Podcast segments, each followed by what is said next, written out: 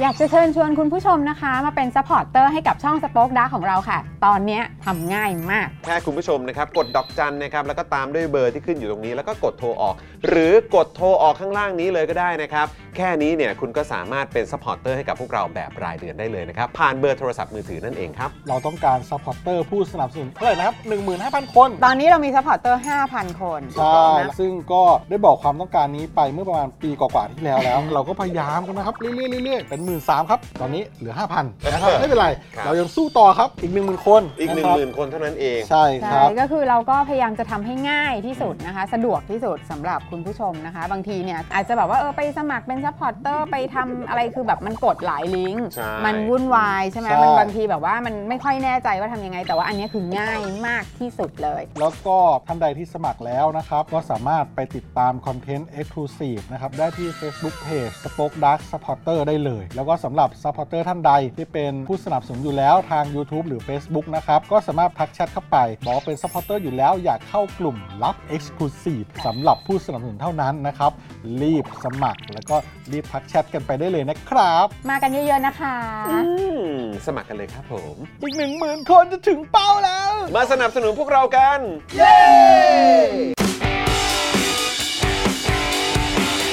Daily t o p i c กกับจอห์นวินยู สวัสดีครับคุณผู้ชมครับต้อนรับทุกท่านเข้าสู่ Daily Topics Exclusive ของเราประจำวันนี้นะครับ กับอาจารย์วินัยวงศ์สุรวัฒน์นั่นเองมาแล้ว สวัสดีครับอาจารย์ครับ สวัสดีครับ โอ้โห วันนี้มาแบบ จัดเต็มมากเลยนะเนี่ยเอออินสปายโดยชุดนักเรียนนะครับโอ้ชุดนักเรียนชุดนักเรียนใช่ว่าวันนี้จะพูดเรื่องโรงเรียนชุดนักเรียนหน่อยอ๋อโอเค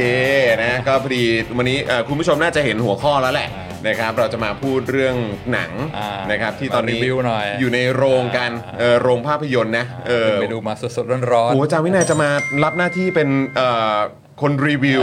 ภาพยนตร์แล้วเหรอเนี่ยเออโอ้โห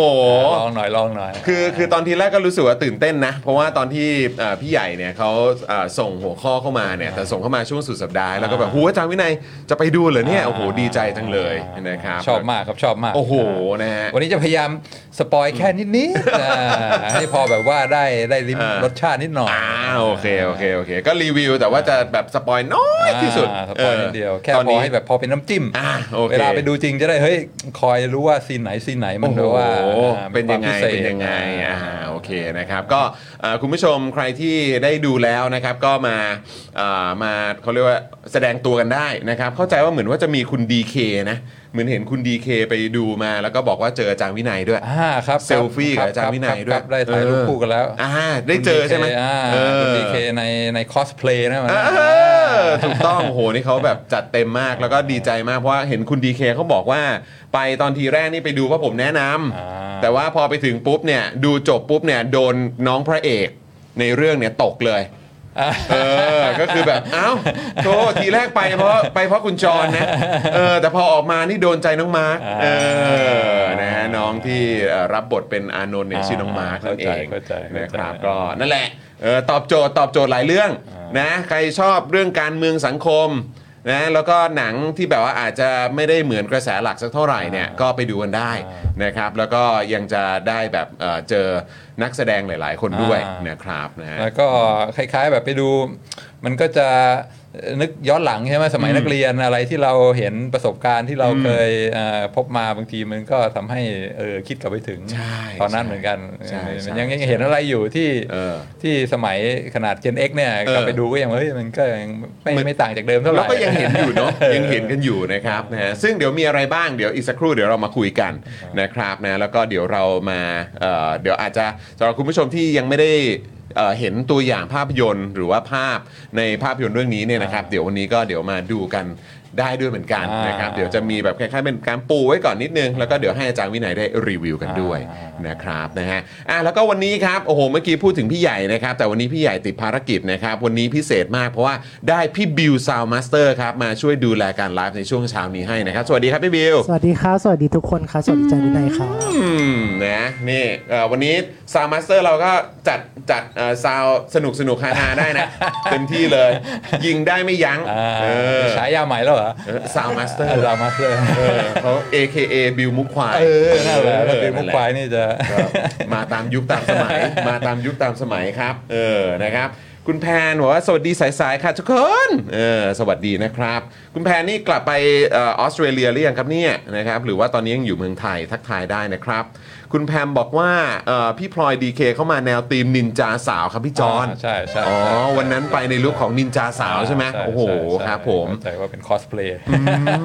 มนะฮะคุณแพมนะครับบอกว่าข้อเปรียบเทียบระหว่างหนังเรื่องอานนท์กับเรื่องนโปเลียนซึ่งเข้า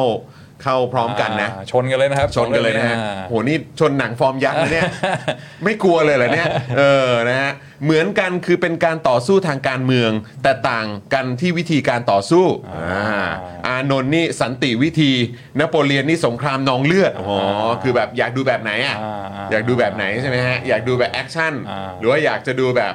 เหมือนเอ่อเขาเรียกว่าอะไรแบบ สันติวิธีอ่าอ่าก็ดูอันนี้ได้อ่าเออดูครับ ควบเลยโหแต่ใครถ้าใครได้ไปดูเนี่ยจะรู้ว่าจริง ๆ มันก็ไม่ค่อยสันติเท่าไหร่นะ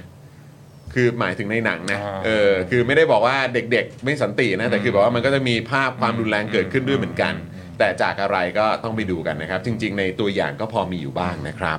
คุณแพนบอกว่าตอนนี้ยังอยู่โคราชกลับออสวีคหน้าครับพี่จอนอ่า เขาอยู่โคราชนะอ่าเออบ้านเดียวบ้านเดียวกันบพ่อบ้านเดียวกันเออบ้านเดียวกับพวกเราเลยเออนะครับอยู่อยู่อำเภอไหนครับคุณแพนครับนะแชร์มาหน่อยนะฮะเออนะครับคุณฮาริสบอกว่าสวัสดีครับพี่จอนอาจารย์ สวัสดีนะครับ สวัสดีคุณปวีด้วย คุณธนาโนน คุณอาคารินะครับ คุณคารับซี่นะครับสวัสดีทุกท่านเลยนะครับ เดี๋ยวขอดูคอมเมนต์ด้านบนๆหน่อยอ่าโอเคนะครับ ใครมาแล้วก็ฝากคุณผู้ชมนะครับ กดไลค์กดแชร์กันด้วยนะครับ คุณผู้ชมเดี๋ยววันนี้เราก็จะคุยกับอาจารย์วินัยนะครับ น่าจะยาวถึงประมาณสักเที่ยงไหมอ่าประมาณเที่ยงครับเพราะว่าอาจารย์วินัยก็วันนี้ก็มีสอนเช่นเคยอ่ามีสอนต่อครับมีสอนต่อเออคุณภรรยากลับมาหรือยังครับ อ่ากลับมาแล้วเรื่องจะไปต่อครับเอาโถชีพจรรองเท้าก็มากนึกช่งว่าจะมีคนช่วยดูลูกแล้วอ่าเออสำหรับในวีคนี้อ่าแน่นอนก็มีคุณพี่เลี้ยงอยู่อ่านนะครับใช่แต่ว่าเอ่อคุณแม่นี่ยังต้องเดินทางอยู่ยังเดินทางอยู่อ่าเพราะฉะนั้นคุณผู้ชมครับต้องเห็นใจเอ่อ คุณพ่อมือใหม่นะครับนะฮะช่วงนี้ก็ต้องดูแลคุณลูกน้องคริสเนี่ยอย่างใกล้ชิดหน่อยใช่เออนะฮะช่วงนี้ก็อย่างว่าสิวเสาก็เริ่มมาเพราะว่าเออนอนดึกนอนใช่ไหมคืนละสี่ห้าชั่วโมงเออแต่คือแต่คือช่วงนี้เป็นยังไงคือเขานอนยาวขึ้นไหมอันดีขึ้นครับดีขึ้นเยอะครับดีขึ้นเยอะครับอ่าก็อ่าส่วนใหญ่ก็ลุกมากินนมตอนดึกๆ รอบนึงเออแล้วก็อีกทีก็ตีห้าหกโมงเช้าเลยอืมเมื่อเมื่อวานอันนี้ขอขอแวะเข้าดราม่าชีวิตความเป็นพ่อหน่อยนะฮะ คุณผู้ชมก่อนที่จะไปประเด็นที่เราจะคุยกันในวันนี้ เมื่อวานเจอคลิปอันนึงเป็นคลิปที่เเหมือนแบบคุณพ่อคนหนึ่งเขาออกมาพูดว่าเหมือนแบบ เออเนี่ยตอนช่วงเด็กๆเนี่ยเพราะผมช่วงนี้กำลังเจอแบบหนักเลย ซึ่งแบบว่าบางทีมันก็ต้องมีบ้างแหละ ด้วยความเป็นมนุษย์หรือความเป็นแบบคนทำงานหรือบางทีมันก็ต้องมีบ้างที่แบบบางทีลูกแบบเวลาเรียกพ่อพ่อพ่อหรือว่าเออแบบ ป้าป้าป้าป้าป้าคือเรียกเรียกเรียกดูนี่ดูนี่ดูนี่ดูนี่คือดูนี่ทุกแบบตลอดเวลาทุกหนึ่งนาทีหรือทุกอ่าเอ่อสองนาทีอ่าหรือแบบแทบจะทุก 30วินาที ดูนี่สิดูนี่สิครับดูสิอะไรอย่างเงี้ยแล้วก็แบบเขาอยากอยู่กับเราเขาอยากแบบนั่งเล่นกับเราเขาอยากจะวาดรูปกับเราเขาอยากจะเล่นเกมกับเราเขาอยากจะทำนู่นทำนี่กับเราอะไรเงี้ยแล้วแบบบางทีเราก็จะมีบ้างที่แบบว่าเฮ้ยแป๊บนึงนะลูกพ่อทำงานอยู่หรืออะไรเงี้ยเออแล้วแบบเอ่อคุณลุงคนเนี้ยเออต้องเรียกว่าคุณน้าคนนี้แล้วกันเขาก็เหมือนแบบบอกว่าเออเนี่ย ผมอะมีลูกเอ่อสามคน เป็นลูกชาย2แล้วก็ลูกสาวหนึ่งอืมแล้วก็คือแบบคือถ้าเหมือนเป็นการตัดเกรดอะหรือแบบตัดแบบตัดช่วงเวลาแบ่งอะคือเขาบอกว่าประมาณอายุ 12 เนี่ยพอถึงช่วงเวลาประมาณนั้นน่ะอืมอืมเอออันนี้คือแต่สำหรับอันนี้คือเป็นสำหรับเด็กต่างชาตินะฮะคือแบบว่าพอ 12 ปุ๊บเนี่ย เด็กมันจะมีความเหมือนแบบ จากที่เคยเรียกแบบป้าป้าดูนี่สิเออพ่อดูนี่สิแม่ดูนี่สินั่นนู่นนี่อะไรแบบเนี้ยก็คือแบบพอถึงช่วงเวลานั้นก็คือจะแบบ ถ้าเขาเงียบไปหรือเขาแบบเหมือนไม่ได้สนใจอะไรอะ่ะอืมแล้วเราไปถามเขาว่าแบบเออวันนี้ไปกินข้าวไปนั่นนู่นนี่กันไหมเดี๋ยวเขาบอกอ๋อไม่ไม่ไม่เดี๋ยววันนี้จะเล่นกับเพื่อนอ่าวันนี้จะเจอเพื่อนอ่าวันนี้นัดเพื่อนอะไรต่างๆเหล่านี้คือแบบเหมือนแบบช่วงอายุประมาณสักแบบ 11 12 13อะมันคือช่วงแบบช่วงอ่าช่วงเปลี่ยนแล้วอ่าอ่าเออจาก เดิมที่แบบว่าเขาจะแบบว่าเหมือนต้องการเราตลอดเวลา เราจะอยู่ใกล้ชิดเขาเราจะคือคนข้างๆเขาตลอดเวลา มันก็จะเปลี่ยนอ่าอ่ามันก็จะเปลี่ยนไปตอนช่วงเวลานี้นะเพราะฉะนั้นคือต้องเตรียมตัวไว้นะนับถอยหลังนะใช่แล้วเขาก็แบบว่าเนี่ยเพิ่งเจอไปเมื่อประมาณสักแบบสักสองอาทิตย์ที่ผ่านมาแล้วแบบว่าตอนนี้คือปรับตัวหนักมากอะไรเงี้ยเพราะว่าแบบลูกๆนี่คือแบบโอ้ยเหมือนโตกันหมดแล้วอะเออแล้วก็คือแบบมันคือ ความไม่เคยชินจริง ๆ นะอ่าซึ่งเราแบบเฮ้ยจริงเหรอวะอ่าอ่าแล้วคือวิลเลียมเนี่ยก็คืออีก 3 ปีก็จะ 12แหละโอ้ไวนะอ่านับไวถอยหลันะงนะนับถอยหลังนะเออไรอันนี่ก็เท่าไหร่ตอนนี้ 6 ขวบแล้วใช่ไหมฮะ ก็แบบก็อีกหกปีอีก 6 ปีอะเออก็คือนั่นแหละ เพราะฉะนั้นคือแบบต้อง เขาเรียกว่าอะไร cherish cherish มันไว้นะเออนะเอาให้คุ้มค่าที่สุดนะอ่าเออนะฮะคนเป็นพ่อเป็นแม่ก็จะปะเอ่อประมาณเนี้ยคุณโอผู้ชมกาสที่จะถ่ายทอดที่จะใช่ไหมอ่า make connection ที่จะสร้างความทรงจำด้วยกันนะก็คือก็คือช่วงนี้อะใช่ใช่ใช่ก็เลยแบบว่าเหมือนแบบอะช่วงนี้อาจจะเหนื่อยหน่อยครับคุณพ่ออแต่เวลามันผ่านไปเร็วมากเลยนะเออ เวลาแบบเวลาที่เราคิดว่าได้อยู่กับลูกอะเออบางทีมันผ่านไปเร็วเร็วแป๊บเดียวเก้าขวบแล้ว ดีนะที่มีโอกาสได้มีคนมาเตือนอะไรเงี้ยใช่ไหมดูอะไรทางออนไลน์มีมีมีโอกาสเตือนว่าเฮ้ยครับอ่ายังคิดนิดนึงว่าใช่เรื่องพวกนี้มันต้องใช่ enjoy while it lasts ใช่ใช่ใช่ถูกต้องครับก็นั่นแหละครับไม่มีอะไรฮะอันนี้เป็นเป็นช่วงเอ่อเมาส์มอยรอคุณผู้ชมนะครับนะฮะก็เอ่อเดี๋ยวฝากคุณผู้ชมก่อนที่เราจะเข้าเนื้อหากันด้วยนะครับอ๋อคุณแพนบอกว่าอยู่อำเภอด่านคุณทศค่ะอ่าอ่าโอเคนะครับเรานี่ก็ คือจริง ๆ คุณพ่อก็อำเภอเมืองเนาะอำเภอเมืองอ่าแต่ว่าก็เอ่อจริง ๆ แล้วคุณปู่นี่ก็อย่างถ้าออกนอกตัวเมืองไปหน่อยก็จะเป็นแบบโรงน้ำแข็งเนาะอ่าตรงปากช่องเนาะ อ่า เออ นะครับนะ แต่ว่าตอนนี้ก็เอ่อ จะเน้นอยู่ในอำเภอเมืองซะมากกว่านะครับนะคุณแพนก็เดี๋ยวเดินทางกลับก็เดินทางกลับปลอดภัยนะครับผมนะฮะอะโอเค คุณผู้ชมครับเดี๋ยวก่อนที่เราจะเข้าเนื้อหากันนะครับ วันนี้เนี่ยนะครับก็ฝากคุณผู้ชมด้วยนะครับกับบริการใหม่ของเรากับ spur.me นั่นเองนะครับ ที่พี่ดำแปะไว้ในช่องคอมเมนต์แล้วนะครับ ตรงนี้เลยนะคุณผู้ชมนะฮะเดี๋ยวเดี๋ยวจะขึ้นมาตรงด้านบนนี้นะครับก็สามารถสนับสนุนพวกเรากันได้นะครับ คล้ายๆเป็นแบบนะเออเป็นเออ เขาเรียกว่า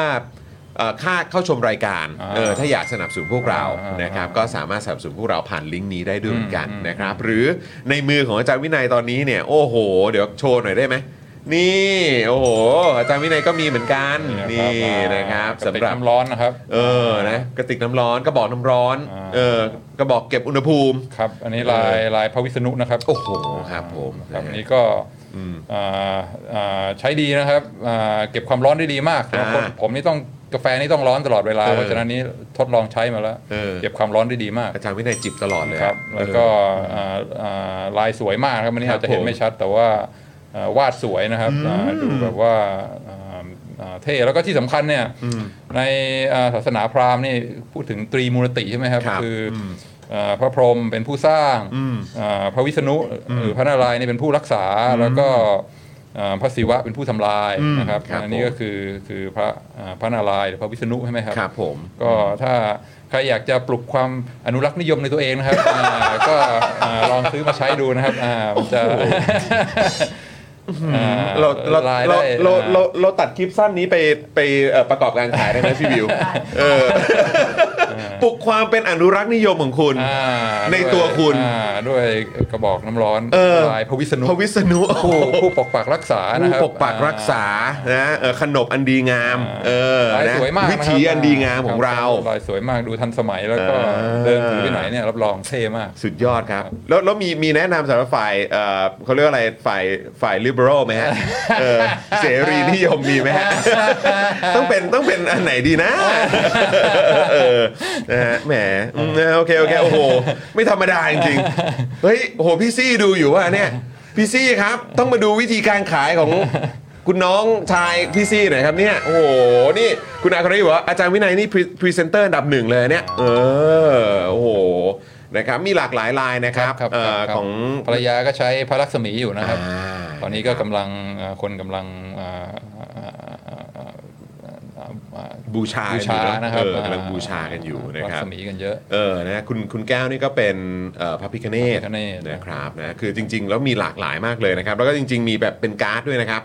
ไว้ด้านหลังโทรศัพท์มือถือได้นะฮะอ่าเออนะครับอันนี้ก็ได้ด้วยเหมือนกันนะคุณผู้ชมครับนะซึ่งก็เอ่อนี่เราแปะลิงก์ไว้ให้แล้วนะในช่องคอมเมนต์นะครับอันนี้ก็เป็นอีกหนึ่งช่องทางที่คุณผู้ชมสามารถสนับสนุนพวกเราได้ด้วยเหมือนกันครับครับเออ ไม่ว่าจะเป็นอ c เซสซอรีนะครับ fashion item ทั้งหลาย ครับ โอ้โหนะครับอ่าเสื้อยืดผ้าพันอ่าผ้าพันไอ้ผ้าผ้าคลุมใช่ไหมอ่าผ้าพันคอผ้าพันคอเครับผม ครับคือจริง ๆ มีผ้าพันคอลายเทพด้วยนะ โอ้โห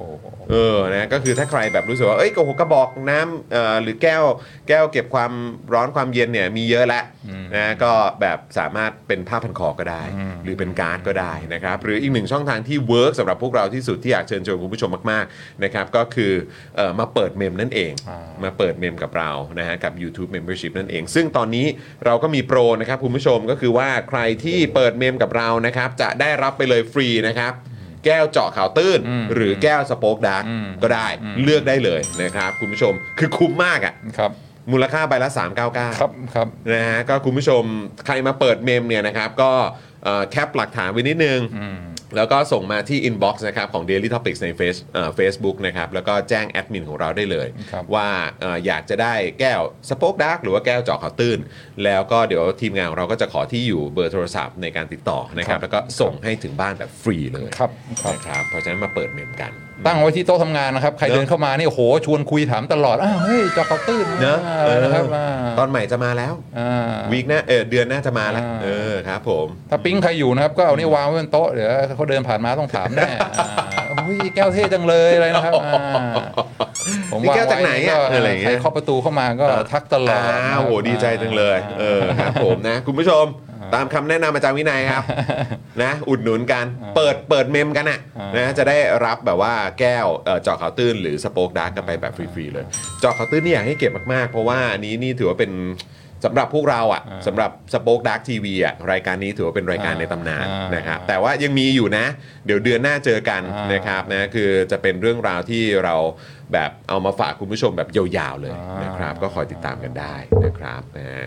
อะโอเคนะครับคุณผู้ชมเอ่อคุณแพนบอกว่าเอาอีกแอคสมัครเมมใหม่ได้ไหมคะเอ้าก็สมัครเพิ่มก็ได้นะฮะ คุ้มครับ ยังไงก็คุ้มครับคุณผู้ชมนะครับยังไงก็ฝากกันด้วยนะครับ คุณแพมถามว่าเจาะข่าวตื้นซีซั่นที่เท่าไหร่แล้วครับพี่จอนโอ้โห พี่บิว สิบเท่าไหร่ครับ มันโอ้สิบ โหมัน15 ได้ยัง มันเกินเกินเนอะ ผมว่าเกินเกินสิบห้าแล้ว เกิน 15 แล้วเนอะเออครับผมนี่มันเป็นรายการแบบ ที่ยาวนานแล้วจริงๆนะอืมเออครับผมนะฮะอะโอเค เดี๋ยวเรามาเมาส์เรื่องนี้กันต่อนะครับ แต่ว่าตอนนี้ 11โมงกว่าแล้วนะครับ เดี๋ยวเราพาคุณผู้ชมไปดูตัวอย่างกันก่อนนะยอดเลยยอดเลยนะครับ คือวันนี้ทำไมอาจารย์วินัยถึงอยากจะมารีวิวหนังเรื่องนี้ครับ ก่อนไปดูตัวอย่างกัน ก็อืมเห็นเห็นอยู่อยู่ในสื่อมาพอพอนานพอสมควรแล้วครับแล้วก็อืมไม่แน่ใจว่าจะมีโอกาสได้ดูหรือเปล่า ว่าจะมีโอกาสมาสกรีนสกรีนนิ่งในเมืองไทยหรือเปล่าครับครับพอเห็นปุ๊บก็โอ้โหเป๊ะพอดีเลยอ่าอ่าแล้วก็อ่าเมื่อวันเมื่อวันอาทิตย์เพิ่งได้มีโอกาสไปดูมาครับก็เลยผมคิดว่าโอ้น่าจะมาคุย เพราะว่าอ่าอ่าอย่างเฟรชอยู่ใน อ่าอยู่ในความความทรงจำแล้วก็คิดว่าเป็นประเด็น อย่างตอนนี้พูดเรื่องการศึกษากันค่อนข้างเยอะใช่ไหมที่ครับบอกว่าประเทศไทยจะอ่าอ่าจะก้าวต่อไปได้ จะหลุดจากกับดักรายได้ปานกลางอะไรเนี่ยก็ต้องมีการอ่าปฏิรูปแล้วก็การศึกษาเนี่ยเป็นเป็นพื้นฐานเลยอืมแล้วก็ช่วงนี้ก็มีข่าวเรื่องเกี่ยวกับการศึกษาออกมาหลายอย่างใช่ซึ่งอาจจะเป็นใช่ข่าวที่ไม่ค่อยอ่าให้กำลังใจเราเท่าไหร่อืมอ่ามันก็คิดว่าอันนี้ก็เป็นภาพยนตร์ที่ที่เอาเอาเอาเรื่องนี้มา มาอ่าโฟกัส แล้วก็มาพูดคุยกันได้จากหลายมุมมองอืมอ่าซึ่งอืมซึ่งอ่าก็ก็ตรงกับ ความสนใจที่เราเราเราชอบคุยกันอยู่แล้วในรายการนี้ครับผมอ่าครับผมนะฮะอะเพราะฉะนั้นสำหรับคุณคุณผู้ชมท่านไหนนะครับที่อาจจะไม่เคยได้ยินหนังเรื่องนี้มาก่อนนะครับหรือว่าอาจจะเออได้เห็นโปสเตอร์อยู่บ้างแหละนะครับแต่ว่ายังไม่รู้ว่าเอ๊ะมันเป็นเรื่องราวเกี่ยวกับอะไรนะครับวันนี้ก็ขออนุญาตแล้วกันนะ เดี๋ยวเราเอาเอ่อ trailer มาให้คุณผู้ชมดูกันแบบสั้นๆ นิดนึง ยาวประมาณเท่าไหร่ฮะนาทีนาทีครึ่งนาทีครึ่งนาทีครึ่นะคุณผู้ชมนะอ่าเดี๋ยวเราไปดูกันนะครับแล้วดูเสร็จปุ๊บเรากลับมาแล้วก็เดี๋ยวมาอ่าพูดคุยกับอาจารย์วินัยต่อนะครับว่าเอ๊ะมุมมองของอาจารย์วินัยหลังจากดูภาพยนตร์เรื่องนี้แล้วเป็นอย่างไรบ้างนะครับเผื่อคุณผู้ชมจะไปรับชมกันด้วยอ่าอ่านนะครับนะฮะอะงั้นเดี๋ยวเราไปดูตัวอย่างกันนะครับกับภาพยนตร์เรื่องอานนท์เป็นนักเรียนตัวอย่างครับ เชิญครับ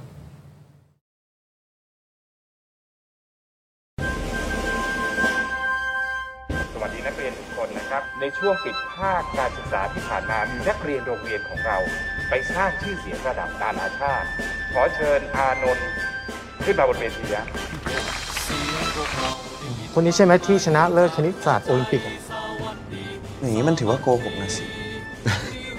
คือถ้าคิดว่าเป็นการโกหกเนี่ยก็ต้องบอกว่าค่าโกหกเนี่ยก็หลายบาทอยู่นะ I lost your dad once. I don't want to lose you again. ไม่ยอมไปบอกใครหรอกเออมึงก็ห้ามบอกเรื่องของกูเหมือนกัน โลกมันก็เป็นแบบนี้แหละ นี่ไง อย่างโรงเรียนน้องอะก็ ยังต้องใช้เส้นสายเลย ถ้าเกิดอยากจะเข้าไปเรียน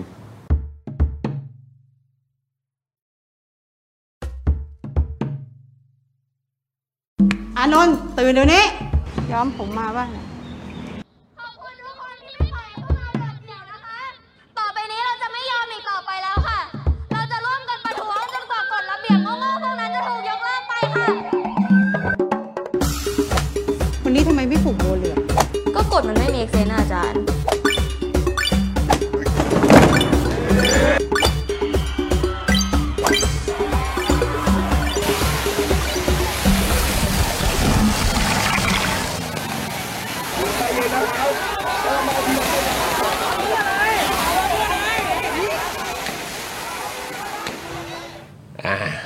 ครับผมตัวอย่างผ่านไปนะคุณผู้ชมนะครับแล้วตอนช่วงท้ายก็น่าจะเห็นอยู่เนอะเออนะครับก็มีแบบว่าไปฉายอยู่ใน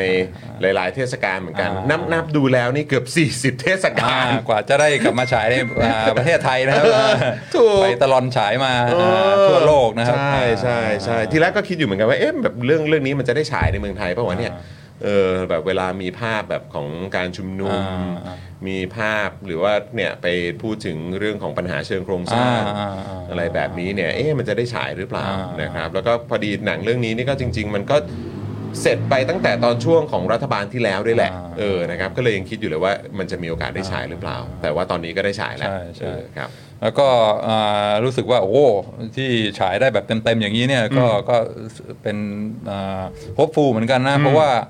บางทีหลายอย่างไม่ไม่ได้ตัวละครไม่ได้พูดออกมา แต่ว่าแค่รูปภาพที่ที่ที่ถ่ายออกมา แล้วก็มันก็ตั้งคำถามเยอะเหมือนกันอืมแล้วก็ที่ได้เห็นแบบว่าเต็มๆเลยเนี่ยมีการตั้งคำถามมีการอืมเรียกว่าคือพูดประเด็นที่มันอืมค่อนข้างอ่อนไหวแล้วก็ แล้วก็หวาดเสียวพอสมควรเนี่ยแต่สามารถฉายได้อย่างอืมอย่างเต็มที่อย่างเงี้ยก็ถือว่าเป็นเป็นเป็นนิมิตนิมิตนิมิตหมายที่ดีอืมอ่าก็ก็ encourage มากอืมที่ได้ดูอืมแล้วก็แน่นอนก็แรงบันดาลใจสำคัญก็คืออยากจะไปดูจอนด้วยอ่าอันนี้คืออันนี้คือเป็นเป็นเรื่องแรกนะครับครับครับใช่ใช่ใช่ใช่ใช่อ่าแล้วก็เอออืมจอนก็อ่าบทบาทก็คืออ่า เป็นคล้าย ๆ คนที่อินไซเดอร์นะเป็นคนที่อยู่ในอยู่ในระบบอืมแล้วก็อ่าหาประโยชน์จากระบบหานะประโยชน์จากระบบอืมก็คือครับว่าก็เข้าใจก็มองมองซิสเต็มแล้วก็บอกเออมันก็เป็นอย่างนี้ยนะอืมแล้วก็อ่า ถ้าเราอยู่ในสิ่งแวดล้อมอย่างนี้ เราก็ต้องทำไปอย่างนี้ใช่ไหมอ่าแล้วก็อ่ามีความเทาๆอะไรเงี้ยใช่ใช่เท่าจริงๆนะฮะเออวันก่อนก็เอ่อพี่พี่สะพายผมก็ถาม เอ้ยก็บอกว่านี่ไปดูมาแล้วนะอะไรเงี้ยอ่าแล้วก็ถามว่าเออเออเป็นไงบ้างครับ ถ้าเกิดไม่นับการแสดงแข่งๆของผมเฮ้ยไม่ไม่แต่แต่ดูแล้วรู้สึกรู้สึกอ่า believable อืมคือดูแล้วเออ believable ชอบที่เวลาเวลา คุยกับอ่าอานนท์แล้วอานนท์อ่ายังคิดไม่ออกว่าจะทำยังไงดี เดี๋ยวบอกให้ เฮ้ยทำทำไปเถอะเออเออเออเออมันคืออย่างนั้นจริงๆนั่นคืออย่างนั้นจริงเออถ้าน้องไม่ทำเดี๋ยวคนอื่นก็ทำแหละเออเพราะฉะนั้นเชื่อพี่ทำทำไปเถอะๆเออทำไปเถอะน้องจริงๆเออแบบอย่างน้อยเราก็ได้ประโยชน์อะเออเอออย่างน้อยเราก็ไม่มือเปล่าอะเออเออเป็นฟิลนี้นะฮะอ่าแล้วก็แล้วก็ดูการแต่งกายดูอะไรต่ออะไรก็อ่าอ่าภรรยาที่ไปนั่งดูด้วยกันก็บอกว่าอ่าคิดถึงอาจารย์โควิดเออเออเออเออเออเออเออใช่ใช่ใช่ใช่อ่าเสื้อผ้าประมาณนั้นนะฮะเสื้อผ้าประมาณนั้นเออใช่ใช่ใช่ตอนแต่งตัวก็นึกถึงพ่อเหมือนกันอ่า แต่คิดว่า believable คือไปนั่งดูแล้วก็อืมอ่ารู้สึกว่าอ่าอ่าเชื่อได้ว่าว่านี่คือคนที่ผ่านอะไรมาบ้างใช่ไหมแล้วก็เคยอยู่ใน system มาแล้ว แล้วก็ disillusion อืมอืมก็คือว่าเออก็อย่ามาพูดศีลธรรมอะไรมากใช่ไหมอยู่ใน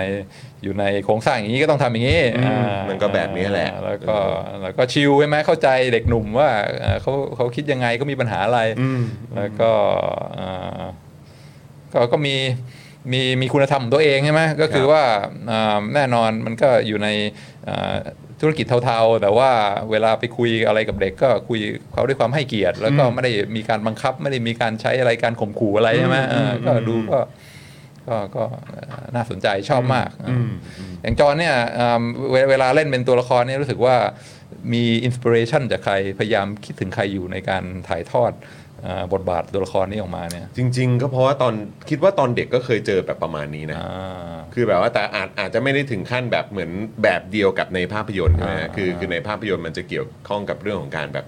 เอ่อโกงข้อสอบเกี่ยวกับอะไรแบบนี้ใช่ไหมซึ่งซึ่งเอ่ออันนี้อันนี้ไม่ได้สปอยหรอกเพราะว่าคือเขาก็เล่าถึงเรื่องประเด็นนี้เหมือนกัน แต่ว่าก็ไอ้คำว่าถ้าเราไม่ทำอะอ่าคนอื่นก็ทำอะอ่าอันเนี้ยเจอหลายรอบอ่าเจอตั้งแต่เรื่องเล็ก ยันเรื่องใหญ่อ่าเข้าใจไหมฮะคือแบบว่าไม่ว่าจะเป็นแบบ สมมุติว่าไปโรงพยาบาลรัฐอย่างเงี้ยแล้วแบบว่า เราก็รู้กันอยู่แล้วว่าโรงพยาบาลรัฐเนี่ย ก็จะแบบที่จอดรถหายากอะอ่าอ่าหายากมากอะเข้าใจปะแล้วก็คือแบบวิธีการถ้าคุณอยากจะได้ที่จอดรถอย่างเงี้ยก็คือแบบก็ให้ตังค์พี่เอ่อรปภหรืออะไรเงี้ยอ่าเออแบบอาจจะก็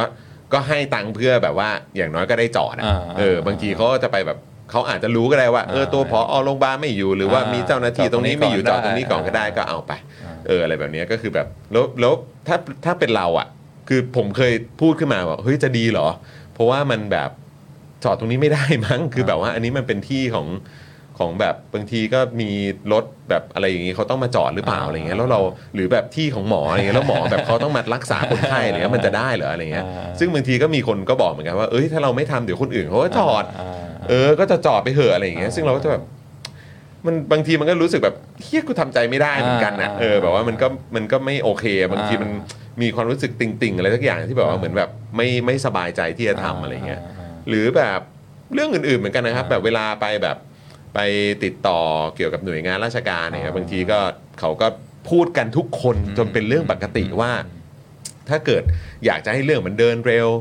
ไม่มีอุปสรรคไม่อะไรต่างๆ เหล่านี้ก็ ก็ต้องมีอะไรพิเศษอะไรอย่างเงี้ยอ่าซึ่งมันเป็นเรื่องที่แบบคนพูดกันแบบคนพูดกันโดยทั่วไปอะอ่าแต่ก็แน่นอนแหละในสื่อในอะไรต่างๆเหล่านี้ก็บอกไม่ได้ไม่ได้ไม่ได้อ่าเรื่องแบบนี้ไม่ถูกต้องอ่าอะไรอย่างเงี้ยใช่ไหมฮะอ่ามันก็อาจจะแบบอันนี้ขออนุญาตเอ่อพ่วงไปนิดนึงคือแบบสิ่งที่เหมือนมันก็เพิ่งเป็นข่าวมาในประเด็นของนายกพูดเรื่องเกี่ยวกับผู้กำกับอ่าเกี่ยวกับเรื่องอะไรแบบเนี้ยก็เข้าใจขอกันก็เยคือะแบบเออให้ไม่ได้ทุกคนเออนะอ่าถ้าในแง่ของ ถ้าคนที่เกิดและโตมาในประเทศเนี้ยอืมมันก็จะรู้ว่าอืมเรื่องแบบนี้มันมี possibility ความเป็นไปได้ อืมอืมใช่ไหมฮะเออ chance of possibility มันก็มี มันก็เป็นไปได้จริงๆอะไรอย่างเงี้ยอ่าซึ่งก็แบบว่า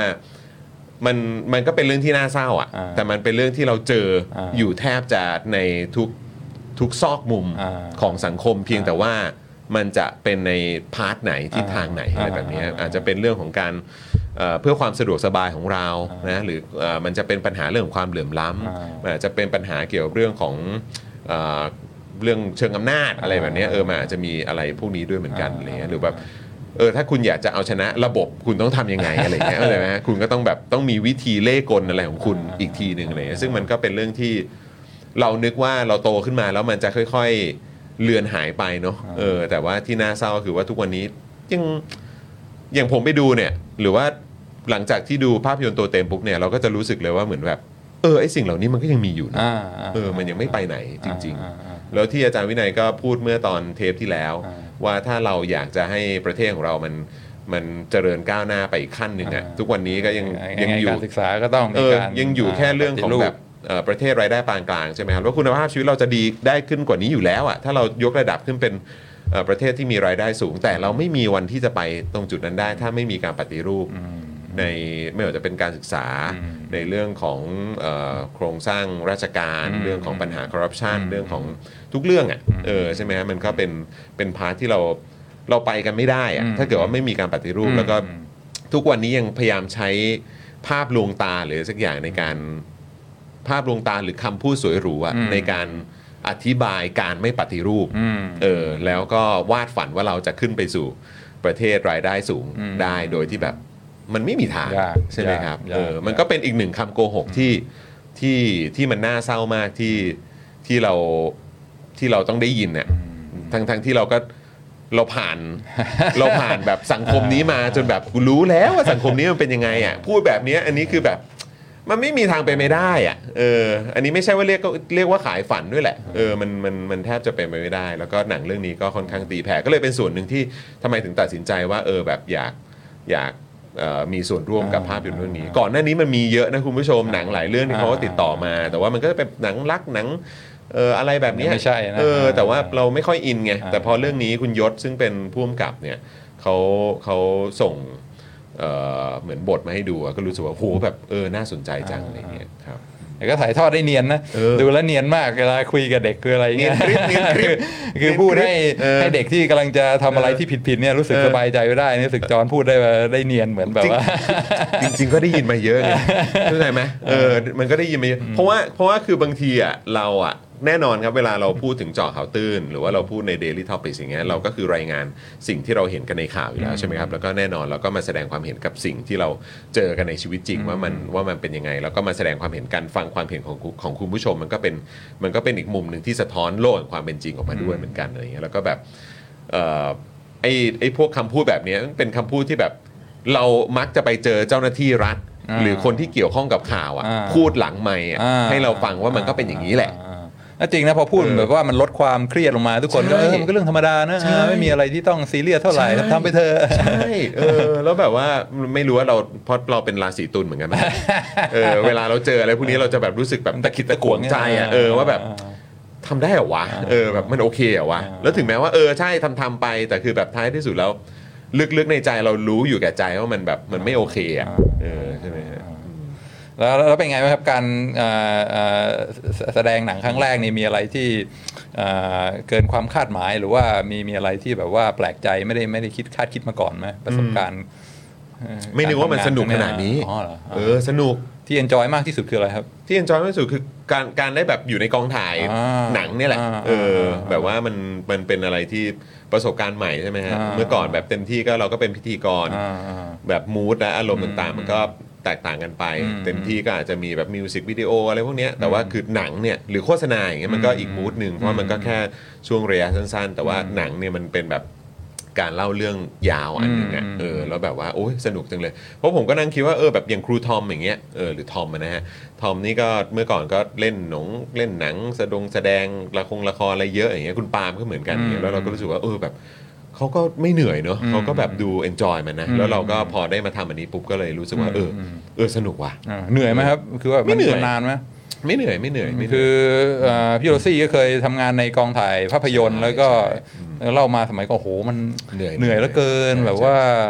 มันนานมันอืมกว่าจะเสร็จกว่าจะอะไรเนี่ย แต่ว่าจอมไม่รู้สึกว่า ไม่ไม่ไม่เลยครับอ่าเออแล้วทีมงานก็แบบมืออาชีพด้วยแหละอ่ามืออาชีพเออใช่ไหมแล้วแล้วด้วยความที่มันเป็นหนังมันไม่ใช่หนังฟอร์มยักษ์ใช่ไหมอ่าเออมันไม่ได้เหมือนหนังเมื่อก่อนนะอ่าคุณผู้ชมคืออย่างอย่างยุคสมัยพี่โรซี่ตอนที่ถ่ายเนี่ยมีบินบินไปถ่ายที่นิวยอร์กอ่าบินไปถ่ายที่ต่างประเทศใช่ไหมฮะอ่าแบบ production เขาก็ค่อนข้างใหญ่ใช่ไหมฮะอืมแต่ว่าอันนี้มันก็เป็นหนังที่แบบว่าค่อยๆรวบรวม เงินสนับสนุนจากหลาย ๆ องค์กรหลาย ๆ เครือข่ายจากต่างประเทศและในประเทศ แล้วกว่าจะทำหนังได้ก็มันก็ต้องต้องมี efficiency เออพอสมควรใช่มันต้องมีความความมีประสิทธิภาพอ่าใช่มาไหมนั่งฮะยืดมานั่งอะไรไม่ได้ไม่ได้ไม่ได้เพราะฉะนั้นก็คือแบบมันก็เลยทำให้การถ่ายทำอะไรเงี้ยมันมีมันมีประสิทธิภาพอืมแล้วก็น่าสนใจเพราะอย่างช่างพงช่างภาพก็เป็นก็มีทั้งไทยและเทศอืมเออก็แบบว่าเราก็ได้เห็นแบบเหมือนวิธีการทำงานของ ของเออช่างภาพต่างชาติอ่าหรืออะไรแบบเนี้ยเพราะมันก็มีการร่วมงานกันจากอืมหลาย ๆ ทีมหลาย ๆ ฝ่ายมันก็แบบไม่อ่าไม่เหนื่อยเลยอ่าไม่หนื่อยสังเกตลยนุสังเกตใช่แล้วก็รู้สึกว่าการเล่าเรื่องเนี่ยเล่าอย่างมีประสิทธิภาพด้วยอืม คืออ่าภาพยนตร์สมัยก่อนก็ประมาณเนี่ยครับอ่าชั่วโมง 20 นาที ชั่วโมงครึ่งอะไรเงี้ยใช่ก็สามารถเล่าเรื่องแล้วก็จบใช่ไหมใช่สรุปใช่อ่าได้ message ครบอืมรู้สึกมาพักหลังๆเนี่ยภาพยนตร์ชักจะแบบเล่าเรื่องไม่ค่อยมีประสิทธิภาพเท่าไหร่ มันยาวยาวยาวไปเรื่อยๆ แต่ว่าอันนี้เนี่ยแบบชั่วโมง 20 นาที ชั่วโมงครึ่งจบ self-contained ไม่ ไม่รู้สึกว่ามันมันยืดเยื้อมีแบบตัดชึบชับชึบชับ แล้วก็อ่าอ่าอ่าคิดคิดว่าเป็นเป็นเป็นแนวโน้มที่ดีอืมใช่ไหมอ่าคือหนังที่ไม่ได้แบบว่าทุนสร้างใหญ่โตเนี่ยจะต้องจะต้องมีความมีประสิทธิภาพในตัวเองอืมในการเล่าเรื่องอะนะฮะาใช่ใช่ใช่ครับอ่าก็ก็อันนี้ก็เป็นเรื่องที่ชอบมากครับผมชอบนะมากฮะก็จริงๆก็มีภาพที่อาจารย์วินัยไปอยู่เอ่อ หน้าโปสเตอร์นะพี่เบียวขึ้นอย่างนี้นะฮะใส่ฉลองจ่าฝูงด้วยนะฮะเออนะฮะยิ้มแย้มเป็นพิเศษนะฮะอารมณ์ดีหลายอย่างครับอารมณ์ดีหลายอย่างนะฮะไปดูมาแล้วอะโอเคอ่าแล้วแล้วก็มีถ้ามีถ้าเกิดเราจะคุยกันเรื่องนี้อาจารย์อ่าวินัยอยากจะหยิบยกเอ่อเรื่องไหนขึ้นมาคุยกับ พวกเราครับอ่าก็สักสองสามประเด็นนะครับครับอ่าที่เห็นแล้วมันมันน่าคิดว่าน่าสนใจเป็นพิเศษ ก็อยากจะชวนจอนคุยว่ามองมองไปในทิศทางเดียวกันหรือเปล่าครับอ่าอืมอ่าอ่าที่ที่สังเกตเห็นชัดเจนมากในหนังเรื่องนี้แล้วก็อ่ามีการตีความด้วยความเข้าใจของตัวเอง แต่ว่าอยากจะคิดว่าอยากจะลองถามจอห์นดูว่าตีความเหมือนกันหรือเปล่าคือเรื่อง ภาพถ่ายที่แสดงว่าในโรงเรียนอะไรเงี้ยห้องเรียนหรือว่าห้องพักครูหรือว่าอะไรพวกเนี้ยคืออ่าอย่างหนึ่งที่ที่รู้สึกประทับใจมากคือโอ้โหทุกอย่างสะอาดมากอืม very clean ทุกอย่างเรียบร้อยเป็นระเบียบ เป๊ะเป๊ะเป๊ะอ่าห้องพักครูนี่ก็แฟ้มเรียงกันปั๊บปั๊บปั๊บปั๊บปั๊บไม่มีไม่มีอะไร out of place ใช่ไหมห้องเรียนโรงเรียนอะไรก็พื้นสะอาดอ่าอ่าไม่ไม่มีอะไรลกเกะกะใช่ไหมแล้วก็มีถึงมีซีนหนึ่งที่แบบอ่า มีพันโลงมาถูพื้นกันอ่าคือทุกอย่างต้องเนี้ยบต้องต้องต้องต้องต้องปิ๊งอะไรเงี้ยครับซึ่งก็เออดูแล้วเฮ้ยมันก็เป็นอะไรที่เออโรงเรียนสมัยก่อนเนี่ยจำได้ก็เป็นเรื่องหนึ่งที่เน้นที่ครูเน้นอยู่เสมอว่าอ่าต้องทำเวรนะ แล้วก็ต้องเคาะแปรงอ่าเคาะแปรงอ่าใช่ต้องกวาดถูพื้นอ่าใช่เทอมหนึ่งก็จะมีการขัดพื้นทีหนึ่งก็ต้องรักษาใช่ความสะอาดใช่ใช่อ่าเพราะฉะนั้นโต๊ะเรียนอะไรถึงแม้จะเป็น ของเก่าอะไรเงี้ยแต่ว่าดูแลความสะอาดเนี้ยบทุกอย่าง ซึ่งพอดูแล้วก็เออก็ก็นึกย้อนกลับไปถึงค่านิยมเรื่องนั้นอ่าแล้วก็รู้สึกว่ามันเป็นแมสเซจหนึ่งที่ที่ที่ที่อยู่ในหนังด้วยหรือเปล่าอ่าเพราะว่าอ่าเหมือนที่เข้าใจคือพยายามจะ suggest ว่า บนภายนอกพื้นผิวเนี่ยทำให้ทุกอย่างดูสะอาดเป็นระเบียบเรียบร้อย แต่ว่าพอเริ่มเอ่อเข้ามาถึงเนื้อในแล้วเนี่ยมันมีอะไรที่อาจจะไม่ค่อยเอ่อสะอาดอย่างที่เราคิดใช่ไหมอย่างเช่นว่าผู้ปกครองต้องการจะเอาลูกเข้าเนี่ยก็มาคุยกับ พอแล้วก็บอกว่าช่วยหน่อยได้ไหมพอก็ถามว่าก็ขึ้นอยู่กับว่าโรงเรียนจะได้อะไรอะไรเงี้ยอะไรอย่างเงี้ยแล้วก็อ่ามีครูติวนักเรียนใช่ไหมแล้วก็บอกข้อสอบสุดท้ายก็อ่ารับเงินแทนที่จะตั้งใจสอนในห้องเรียน เพราะฉะนั้นมันอาจจะเป็น message อย่างหนึ่งที่ว่าบางทีอ่าดูแต่ภายนอกเหมือนทุกอย่างมันสะอาดเรียบร้อยเป็นระเบียบแต่ความจริงลึกๆข้างในนี่มันยังมีปัญหาอยู่เยอะอ่าอ่า จอนจอนจอนรู้สึกอ่าสังเกตเรื่องนี้ไหมตอนตอนที่ที่ดูภาพยนตร์อะคือเน้นเรื่องความสะอาดมากก็ก็คืออันนี้ก็ต้องบอกคุณผู้ชมด้วยด้วยด้วยความที่เราก็โตขึ้นมาอยู่กับแม่นะที่ก็เป็นแบบก็สอนวิจารณ์ภาพยนตร์ด้วยเหมือนกันอ่าอะไรอย่างเงี้ยใช่ไหมแล้วก็คือแบบเขาก็สอนอาร์ตเราก็มีความรู้สึกว่าเออแบบสิ่งที่เราจดจำอย่างหนึงก็คือว่าศิลปะในมุมมองของแต่ละคนมันก็แตกต่างกันไปอืมใช่ไหมฮะอืมเราจะตีความออกมามันก็แล้วแต่ประสบการณ์ของแต่ละคนแต่ว่า คือผมคิดว่าผมอาจจะมองไปในทางเดียวคล้าย ๆ กับของอาจารย์วินัยอะเพราะว่าเราก็โตขึ้นมากับการเป็นลูกของนักวิชาการนะครับลูกของอาจารย์อะเคือไม่มีใช่หสัญลักษณ์สัญลักษณ์เยอะนะในหนังเรื่ใช่องนี้ใช่ใช่มันก็จะแบบว่าแล้วสิ่งที่พ่อเราพูด หรือแม้ทั้งสิ่งที่แม่เราก็เคยมาพูดมาบ่นให้เราฟังอะมันก็มันก็อยู่ในมูดอารมณ์แบบประมาณนี้แหละใช่ไหมฮะก็คือแบบโอ้โหแบบความเรียบร้อย ความสะอาดความสวยงาม ความ เหมาะสมความอะไรต่างๆ ที่มันแบบเหมือนมันมันลอยอยู่ข้างบนอะอืมมันลอยอยู่ข้างบนอะแต่ถ้าเกิดว่าลงไปดูข้างล่างปุ๊บเนี่ยโอ้โหแบบอืมอืมอย่างพ่อเราเล่าให้ฟังว่ามันมีเรื่องอะไรเกิดขึ้นในแวดวงวิชาการบ้างเออมีอะไรเกิดขึ้นในในเรื่องของ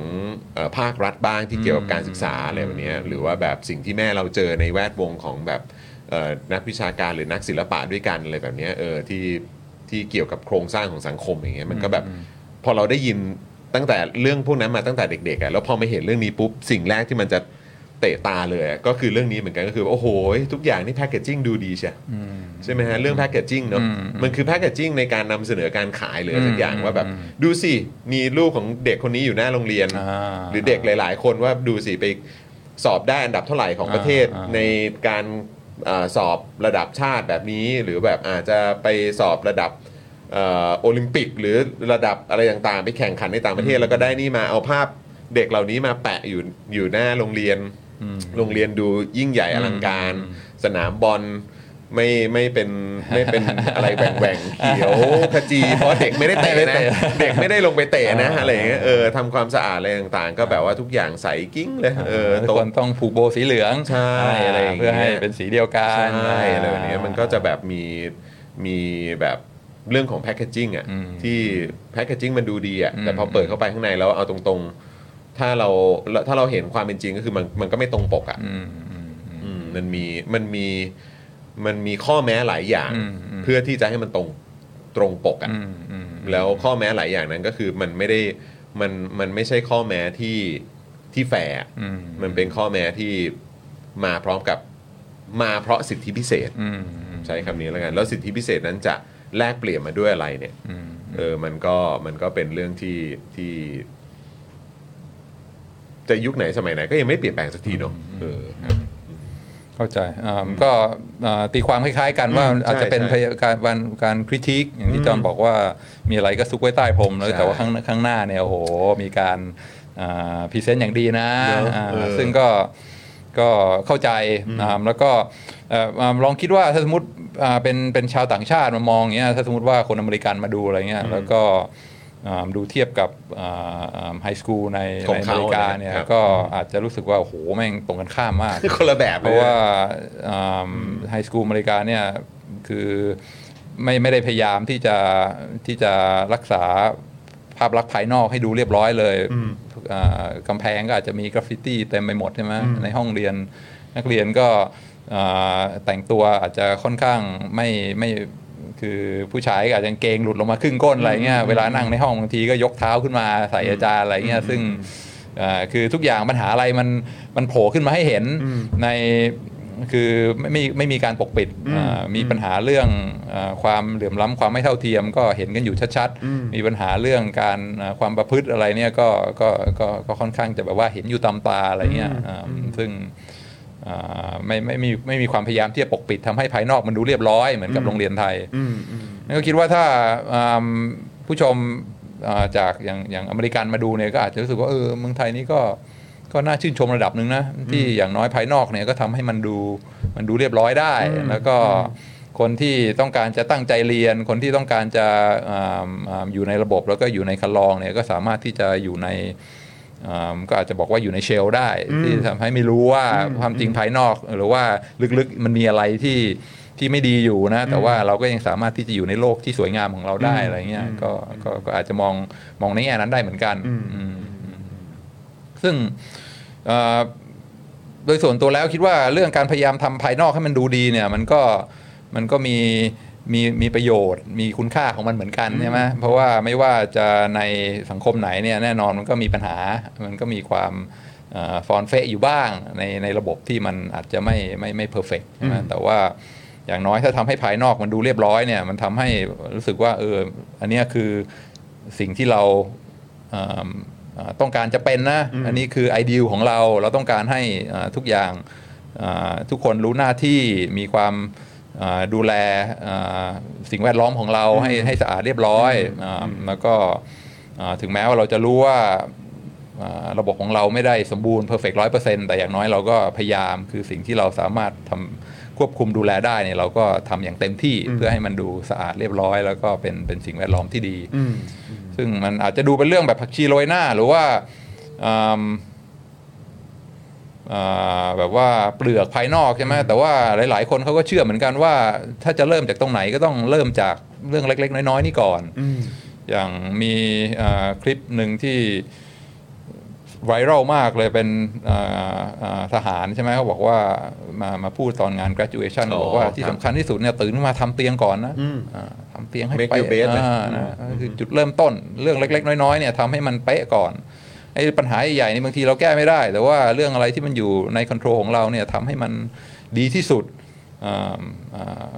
Jordan Peterson ก็เน้นเรื่องนี้เหมือนกันบอกว่าเริ่มจากไหน clean your room ทำให้ห้องคุณเนี่ยสอ่าสะอาดเป็นระเบียบเรียบร้อยที่สุดเรื่องเล็กๆเนี่ยทำให้มันดีแล้วก็หลังจากนั้นเนี่ยอ่าปัญหาใหญ่ ๆ มันก็จะค่อยๆ เราค่อยๆทำมันได้ แต่ถ้าสมมติไปบอกว่าโอ้โหจะแก้ระบบแก้โครงสร้างอะไรก่อนเนี่ยโดยที่ไอ้เรื่องอา ความสะอาดความเรียบร้อยความเป็นระเบียบมันยังฟอนเฟะอยู่เลยเนี่ย บางทีมันก็มันก็ไม่สามารถจะไปถึงจุดนั้นได้อืมเพราะฉะนั้นก็ก็อาจจะมองได้เหมือนกันว่านะอ่าแม้ว่ามันจะเป็นเรื่องเปลือกเรื่องผิวเผินอ่านักเรียนจะเรียนเก่งหรือเปล่าพูดภาษาอังกฤษได้หรือเปล่า มันก็ไม่ได้เกี่ยวกับว่าห้องเรียนมันสะอาดแค่ไหน แต่อย่างน้อยมันก็เป็นใช่ไหมเป็นเป็นเป็นเรื่องที่อ่า เป็นการแสดงออกว่าเฮ้ยทุกคนซีเรียสนะใช่ไหมบางทีเดินเข้าไปในโรงเรียน Public School ในอเมริกาเนี่ยคือความรู้สึกแรกคือไม่ไม่มีใครซีเรียสอะนักเรียนก็ไม่ได้ซีเรียสจริงจังเรื่องการเรียนดูการแต่งตัวดู attitude ในห้องเรียน ดูผนังดูอะไรพวกเนี้ยมันแบบว่าเอ่อ not serious ถ้าคือถ้าตรงนั้นมันไม่มีเนี่ยก้าวต่อไปที่จะพูดถึงเรื่องการปฏิรูปการอ่าปรับปรุงโครงสร้างเนี่ยมันมันก็อาจจะไปได้ยากกว่าอืมเพราะฉะนั้นก็ก็ ฟังขึ้นไหมแล้วอยากอยากฟังเอ่อฟังความเห็นอาจารย์วินัยด้วยในฐานะที่ที่ก็ผ่านระบบการศึกษาไทยมาครับอืมแน่นอนเราก็เรียนโรงเรียนรัฐมาตั้งแต่เด็กอืมเหมือนกันทั้งคู่นะฮะอืมอืมตั้งแต่อนุบาลยันแบบเอ่อจบม .6 อะไรอย่างเงี้ยก็คือเราก็เรียนโรงเรียนรัฐในภายใต้กระทรวงศึกษาอะไรแบบเนี้ยเออมามาตั้งแต่เด็กแล้วพอแล้วพอเราเราเรามาเห็นแบบ เรามีโอกาสได้ไปเอออยู่ในอีกสังคมหนึ่งอะอืมแล้วเราเห็นแบบ เราเห็นความแตกต่างตรงจุดเนี้ยคิดว่าคิดว่า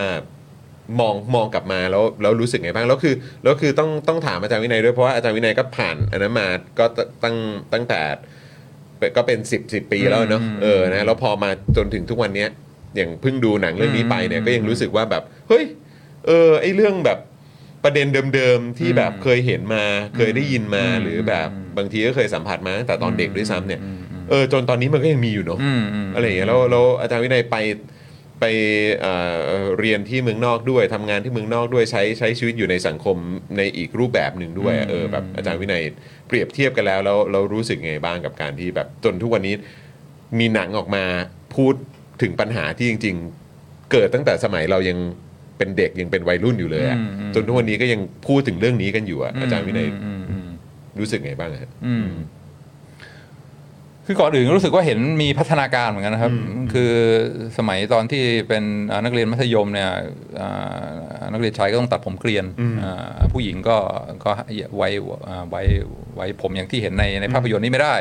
ตอนนี้ก็เริ่มเห็นว่าเออมีมีมีมีมีมีการผ่อนปรนมากขึ้น ผู้หญิงก็ไว้ผมได้มีหลายแบบใช่ไหมตามที่ตัวเองอยากจะไว้ผู้ชายก็ไม่ได้รู้สึกว่าโดน บังคับให้ต้องตัดเป๊ะๆอย่างนี้อ่ารู้สึกว่าอ่าในห้องเรียนก็มีโอกาส นักเรียนก็มีความอ่ามั่นอกมั่นใจมากขึ้น ที่จะอ่าอ่าแสดงความแสดงความคิดเห็นก็ก็รู้สึกว่ามันก็มีพัฒนาการเหมือนกัน ถ้าจะบอกว่าไม่ได้ไปไหนเลยมันก็คงไม่ใช่ ก็คิดว่าค่อย ๆ มีการอ่าอ่าปรับปรุงอ่ามันมันก็ยังยังจะไปไปต่อได้อีก แต่ว่าก็ก็ก็มีพัฒนาการที่ดีอ่ารู้สึกว่ามีมีมีความหวังอืมอืม แล้วพอแบบเทียบเทียบกับแบบที่ที่เราเห็นมาเนี่ยจริง ๆ แล้วมันถือว่าเป็นข้อดีไหมฮะคือกับการที่แบบเนี่ยอย่างที่อาจารย์วินัยบอกว่าเออจริง ๆ มันก็แบบมีความเรียบร้อยเป็นระเบียบเป็นอะไรต่างๆทุกอย่างเนี่ยมันไม่ได้เหมือนแบบในในในสังคมอื่นอะไรเงี้ยอืมที่มันอาจจะแบบปล่อยกันเหลือเกินอะไรเงี้ยอืมคือคิดว่าคืออาจารย์วินัยมองมองแง่ดีของทั้งสองสังคมเป็นยังไงบ้างครับอืมคือถ้าเกิดว่าอย่างเมื่อกี้ที่บอกว่าเออแบบของไทยนี่ก็คือแบบ มันก็มีความเรียบร้อย มีความอ่าซีเรียส มีความอ่าจริงจังอ่าแต่แบบว่าอย่างในสังคมอเมริกันที่เห็นนี่ก็แบบ เออ มันก็จะมันก็สุดโต่งเกินไปหน่อยเออใช่ไหมมันก็จะอีก feel ใช่ไหมฮะอ่าคือแน่นอนเรื่องความไม่ดีความฟอนเฟะเอ่อความเสื่อมมันก็มีอยู่แล้วทุกสังคม เพียงแต่ว่าเอ่อเราจะเราจะรับมือกับความเสื่อมได้ยังไงอ่ามุมมองนึงก็คือเฮ้ยเสื่อมก็ต้องทำให้เห็นว่าความเป็นจริงเป็นอย่างนี้อ่าซึ่งอ่า ตอนนี้เขาก็พูดกันค่อนข้างมากว่าในสหรัฐอเมริกาเนี่ยเริ่มจะไปไปทางนี้ค่อนข้างสุดโต่งถ้าสมมติไปเมืองใหญ่ๆ ในอเมริกาโดยเฉพาะในแคลิฟอร์เนียอะไรพวกเนี้ยในชิคาโกเนี่ยก็จะเห็นว่า โอ้โห homeless หรือว่าคนที่ติดยาอะไรเงี้ยอยู่ตามถนนแล้วก็อ่า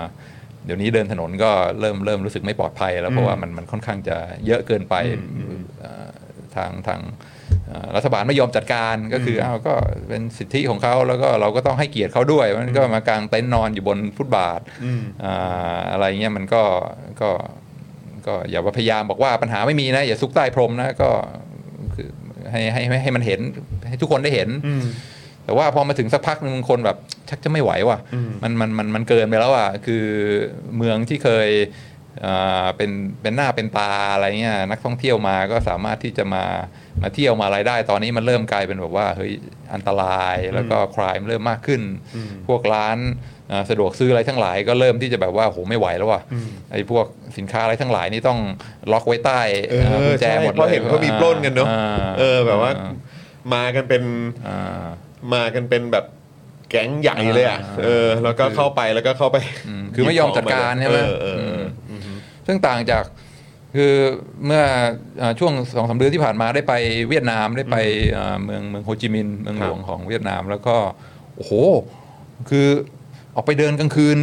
อ่านักเรียนพาไปกินข้าวอะไรเงี้ยก็มีสวนสาธารณะกลางเมืองโฮจิมินห์ซิตี้นะมีฟุตบาทมีม้านั่งมีอะไรแต่ไม่เห็นเลยนะ คนแบบไร้บ้านคนเอ่อ ติดยาคนเมามานอนเลยไม่เห็นเลยเรียบเรียบร้อยทุกอย่าง ซึ่งก็ดูแล้วเฮ้ยเห็นในสื่อบอกว่าเมืองใหญ่ๆที่อเมริกาเนี่ยโหแย่มากเสื่อมมาก แต่ว่าพอมาดูโฮจิมินห์ซิตี้ประเทศเวียดนามเนี่ยโหเรียบร้อยเรียบทุกอย่าง ซึ่งแน่นอนกริปกริปเลยเอ่อกริปมีอยู่แล้วใช่ไหมคนจนคนไร้บ้านคนติดยาในเวียดนามในโฮจิมินห์เมืองใหญ่มีอยู่แล้ว แต่ว่าเพียงแต่ว่าเขาไม่ให้มันแบบว่าออกมาอยู่เอ่อข้างทางให้ทุกคนเห็นเนี่ยเขาก็ก็คงพยายามซุกพยายามเก็บไว้อะไรเงี้ยคือเอ่อ manage ถึงระดับหนึ่งไม่ให้มันออกมาเอ่อแบบว่าเห็นกันอย่างโหดร้ายตำตาเกินไป ซึ่งก็เอิ่มเท่าที่ฟังจากสื่อในอเมริกาตอนนี้ก็โอ้โหมันก็ไม่ไหวแล้วใช่ไหมแล้วก็พอได้มาเดินอยู่ในโฮจิมินห์ซิตี้ตอนกลางคืนสองทุ่มสามทุ่มแล้วก็เห็นความเรียบร้อยความปลอดภัยเนี่ยก็ ก็เออมันก็ have something to say เหมือนกันนะอ่าแม้ว่าเราจะรู้ว่าสังคมของเราเนี่ยไม่ได้ perfect ทุกอย่าง แต่ว่าภายนอกเนี่ยก็ต้องมีความพยายามที่จะทำให้มันเออดูว่าเฮ้ยแม้ว่าเราจะยังไม่อยู่ในโลกแห่งอุดมการณ์เนี่ย แต่ว่าเรารู้นะว่าอุดมการณ์ของเราคืออะไร เราต้องการให้เป็นยังไงอ่าอ่าแล้วก็แน่นอนอาคนคนไร้บ้านคนติดยาในเวียดนามก็คงโดนเอ่อโดนกดขี่ค่อนข้างมากเหมือนกัน การการ treat การอะไรก็อาจจะไม่ดีเท่าไหร่ แต่ว่ามันก็ใช่ไหมถ้าถ้าปล่อยให้เป็นถึงขนาดเหมือนเมืองซานฟรานซิสโกอะไรเงี้ยมันก็มันก็อาจจะไม่ดีสำหรับอ่าอ่าทุกคนเลยก็ได้ เออ แล้วก็น่าสนใจพอพูดถึงซานฟรานซิสโกเนี่ยก็เพิ่งเพิ่งเห็นแบบคนออกมาแสดงความคิดเห็นกันเยอะว่า โห พอมีประชุมเอเปกอะกวาดล้างเฉยเลย กริบเลย กริบเลยคือถ้าจะทำก็ทำได้ เออแบบว่า โอ้โหแบบพระท่านสีจิ้นผิงเดินทางมาปุ๊บ นี่คือแบบ โอ้โห แบบเมืองนี่กริปเลยอะอ่าคือแบบว่าก่อนหน้านี้มันไม่ใช่อย่างนี้นี่หว่า อ่าแล้วพอมีประชุมอย่างนี้ปุ๊บนี่คือแบบ โอ้ยทาสีถนนใหม่ อ่าถนนสะอาดอ่าอ่า เอ่ออะปัญหาในเรื่องของคนไร้บ้านหรืออะไรแบบเนี้ยก็คือแบบหายไปแบบหายวับไปกับตา คนก็ตั้งคำถามว่าอ้าวจริง ๆ ก็คือทำได้แต่คือไม่ได้ทำหรออ หรือว่ายังไงอะไรแบบคือเนี้ยพร้อมที่จะทำให้เฉพาะสีใช่ไหมเออสำหรับประชาชนในเมืองเนี่ยยังไง ไม่พร้อมอะจะทำให้ใช่ไหมใช่ไหมฮะอ่าเอออะไรแบบเนี้ยก็เป็นแบบประเด็นที่คนก็ตั้งคำถามกันเยอะเหมือนกันอะไรเงี้ยแล้วอาจารย์วินัยคิดว่ายังไงฮะการการที่เห็นปัญหากันกันตามตา กันอยู่แบบชัดเจนอย่างเงี้ยแล้วคนก็ออกมาวิพากษ์วิจารณ์กันเยอะอย่างเงี้ยกับอีกอันหนึ่งก็คือว่าพยายามจะซ่อนปัญหาอืมนั้นไว้อะไรอย่างเงี้ย อืม ด้วยด้วยการใช้กำลังหรือด้วยการใช้เอ่อ กฎหมายหรือการใช้อะไรไม่รู้อะเอออมคือใช้อำนาจทางสังคมอะอืมในการแบบที่จะปิดเรื่องพวกเนี้ยคือไม่ว่าจะเป็นระดับแบบอะอย่างระดับเมืองอย่างโฮจิมินห์เนอะอืมหรือแม้แม้กระทั่งแบบในเรื่องของปัญหาโครงสร้างของเมืองไทยอืมในหลาย ๆ เรื่องอย่างเงี้ยอืมอย่างอย่างในภาพยนตร์เรื่องนี้ก็มีปัญหาโครงสร้างเอ่อเกี่ยวกับเรื่องของการศึกษาอืมปัญหาเชิงโครงสร้างเกี่ยวกับเรื่องของการคอร์รัปชันอืมเอ่อในเอ่อเรื่องของหน่วยงานความมั่นคงอืมอะไรต่างๆเหล่านี้มันก็มีด้วยเหมือนกันอืมเออคืออาจารย์วินัยคิดว่ายังไงฮะ ก็เอิ่มคิดว่าสุดสุดโต่งไปทางไหนเลยก็ไม่ดีเหมือนกันอ่าถ้าสมมุติว่าไม่ปล่อยอ่าไม่ไม่พยายามที่จะควบคุมให้มันอ่าขึ้นมามากเกินไปเนี่ยมันก็มันก็บั่นทอนได้มากเหมือนกัน แต่ในทำนองเดียวกันจะจะ pretend ใช่ไหมมันก็ไปสุดโต่งได้อีกทางคือทุกคนพยายามสมมุติว่าเออทุกอย่าง perfect ดีอยู่แล้วนะแล้วก็ไม่ได้มีปัญหาอยู่ไม่มีปัญหาอยู่อันนั้นเออก็ก็ไม่ถูกต้องเหมือนกันครับ มันก็ต้องอาอยู่อยู่ตรงกลางใช่ไหมต้องพยายามควบคุมด้วยให้ภายนอกมันดูเรียบร้อยนะไม่ให้มันอ่ามีความอ่าอ่าปัญหาความอัปลักษณ์มันขึ้นมามากเกินไป แต่ในเวลาเดียวกันก็ต้องค่อยๆ ขุดคุยขึ้นมาทีละอย่างสองอย่าง อย่างที่นักเรียนพยายามทำกันอยู่เนี่ยใช่ไหมก็อ่าประเด็นไหนสำคัญที่สุดที่ควรจะแก้ก่อนอืมก็คือเรื่องอาการใช้อ่าความรุนแรงในโรงเรียน ก็อ่าอันนี้ขึ้นมาแก้ก่อนทีละอย่างอ่าโดยที่ ดูว่าเฮ้ยส่วนรวมอะไรทั้งหลายเนี่ยระบบ system มันก็ยัง work อยู่นะอ่าเวลาครูสอนนักเรียนฟังอ่านักเรียนก็พยายามตั้งใจเรียนอะไรเงี้ยก็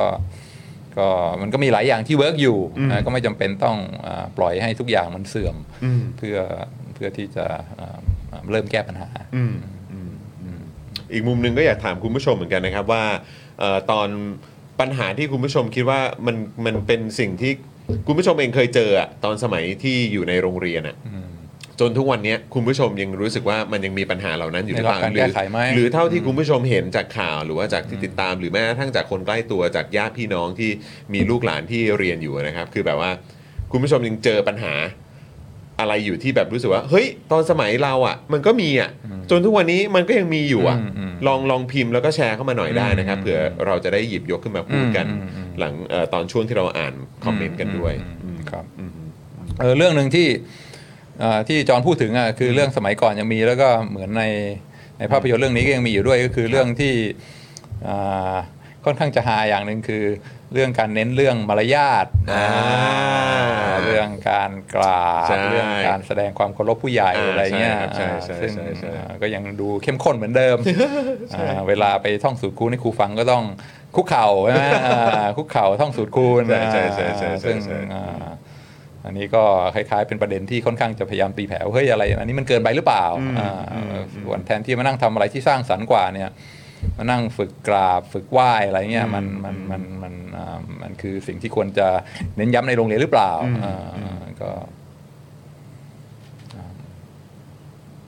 ก็คือคิดว่าอ่าอ่าภาพยนตร์พยายามจะจะคริติคเรื่องนี้ใช่ไหมว่าเฮ้ยมันมีประโยชน์อะไรว่าในในโลกทุกวันเนี้ยแต่แต่ก็อาจจะมองได้อีกมุมหนึ่งอันนี้คือความความรู้สึกตัวเองที่ที่ที่ได้ชมภาพยนตร์เรื่องนี้คือถ้า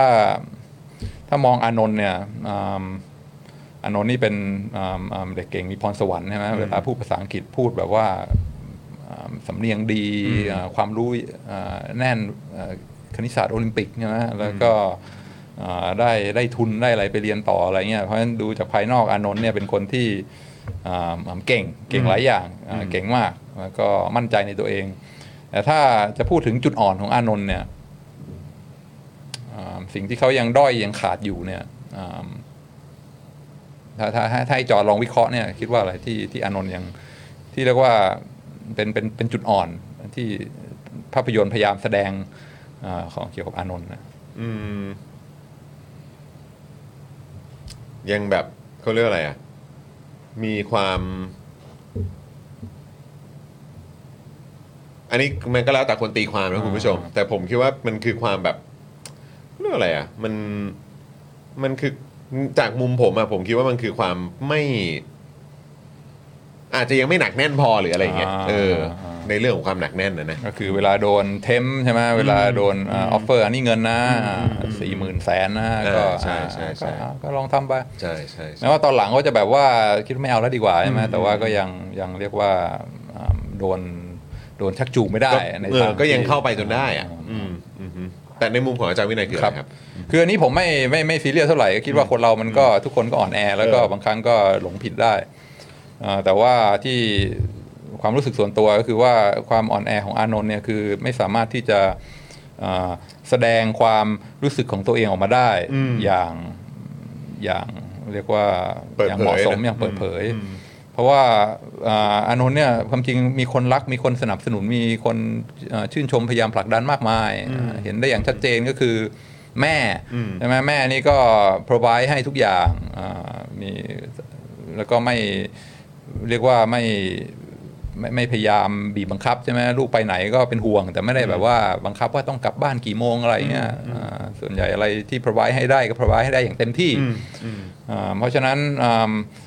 แม่เนี่ยแน่นอนเป็นเป็นเป็นเป็นคนหนุนหลังสำคัญสำหรับอานนท์อ่าแต่ว่ารู้สึกว่าอานนท์ไม่สามารถที่จะแสดงออกถึงอ่าความรู้สึกความรู้สึกจริงๆอะต่อต่อแม่ได้ เวลากลับมาบ้านเนี่ยบางทีก็แม่ถามอะไรก็เดินก้มหน้าก้มตาใช่ไหมอ่าอ่า ยกมือไหว้ไม่ยกมือไหว้เลยอาตอนที่กำลังจะแม่พาไปส่งที่สนามบินอะไรเงี้ยกำลังจะเอ้ยจะไปอยู่เมืองนอกแล้วนะโอกาสคือมันยากมากที่จะแสดงความความรู้สึกดีๆ ที่มีต่อแม่ แล้วก็อันนี้เนี่ยคิดว่าอ่าระยะยาวเนี่ยจะหันกลับมาแล้วจะจะ regret เรื่องนี้อืมไอ้เรื่องไปโกงข้อสอบที่สองทีคงไม่ใช่เรื่องใหญ่หรอกอืมแต่ว่าแม่ไม่ได้อยู่กับเราตลอดไปใช่ไหมแม่อยู่กับเราแค่แป๊บเดียวแล้วก็เป็นคนทุ่มเท แม่ก็ผ่านอะไรมากๆอ่า พ่อก็ไม่อยู่แล้ว อันนี้เข้าใจว่าจะเป็นปมปัญหาในในใจอานนท์ว่าไม่มีพ่อนะแต่ว่าแม่นี่ไม่ได้ทำอะไรผิดนะ เป็นคนสนับสนุนเรามาตลอดเนี่ยทำไมไม่สามารถแสดงออกถึงความโอ้โหขอบคุณนะแม่ที่ที่ทำอะไรเสียสละให้ผมมากมายอะไรเงี้ย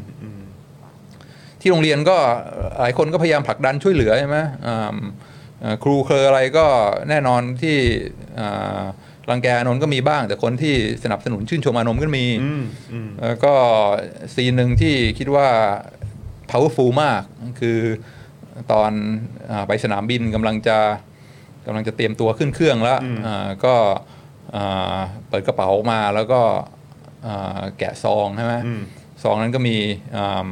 จดหมาย recommendation ของครู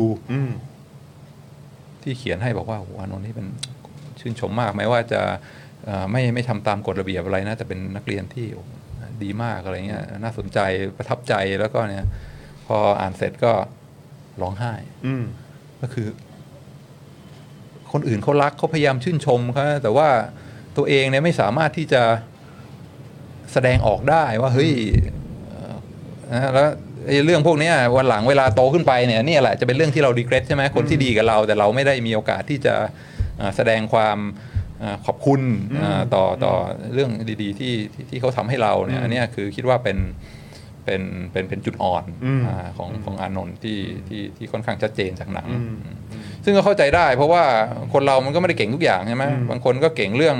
คิดเลขอ่าเก่งเรื่องอาอ่าการเรียนแต่ว่าเรื่องอาการแสดงความขอบคุณเรื่องการแสดงออกถึงความรักอะไรเงี้ยมันก็ บางคนมันก็ทำทำไม่ถูกทำไม่เป็น ซึ่งไม่มีใครสอนนี่หว่า จะรู้ได้ไงว่าต้องทำยังไงใช่ไหมถ้าอยากจะอ่าแสดงออกให้แม่รู้ว่าเรารักแม่นะ เราอ่าขอบคุณมากนะ ความเสียสละของแม่ที่ทำให้เราเนี่ยไม่รู้จะทำไงใช่ไหมมองก็เลยออกมามันก็ดูเคอะๆเขินๆแล้วก็จริง ๆ แม่คงรู้แหละ แม่ก็รู้แหละว่าอานนท์ก็รักใช่ไหมแต่ว่าเชื่อดิอ่าพอแม่ไม่อยู่แล้วเนี่ย สิ่งที่อานนท์จะต้องมานั่งรีเกรสก็คือการที่ไม่ไม่ได้ ไม่ได้แสดงออกให้แม่รู้ให้แบบว่าให้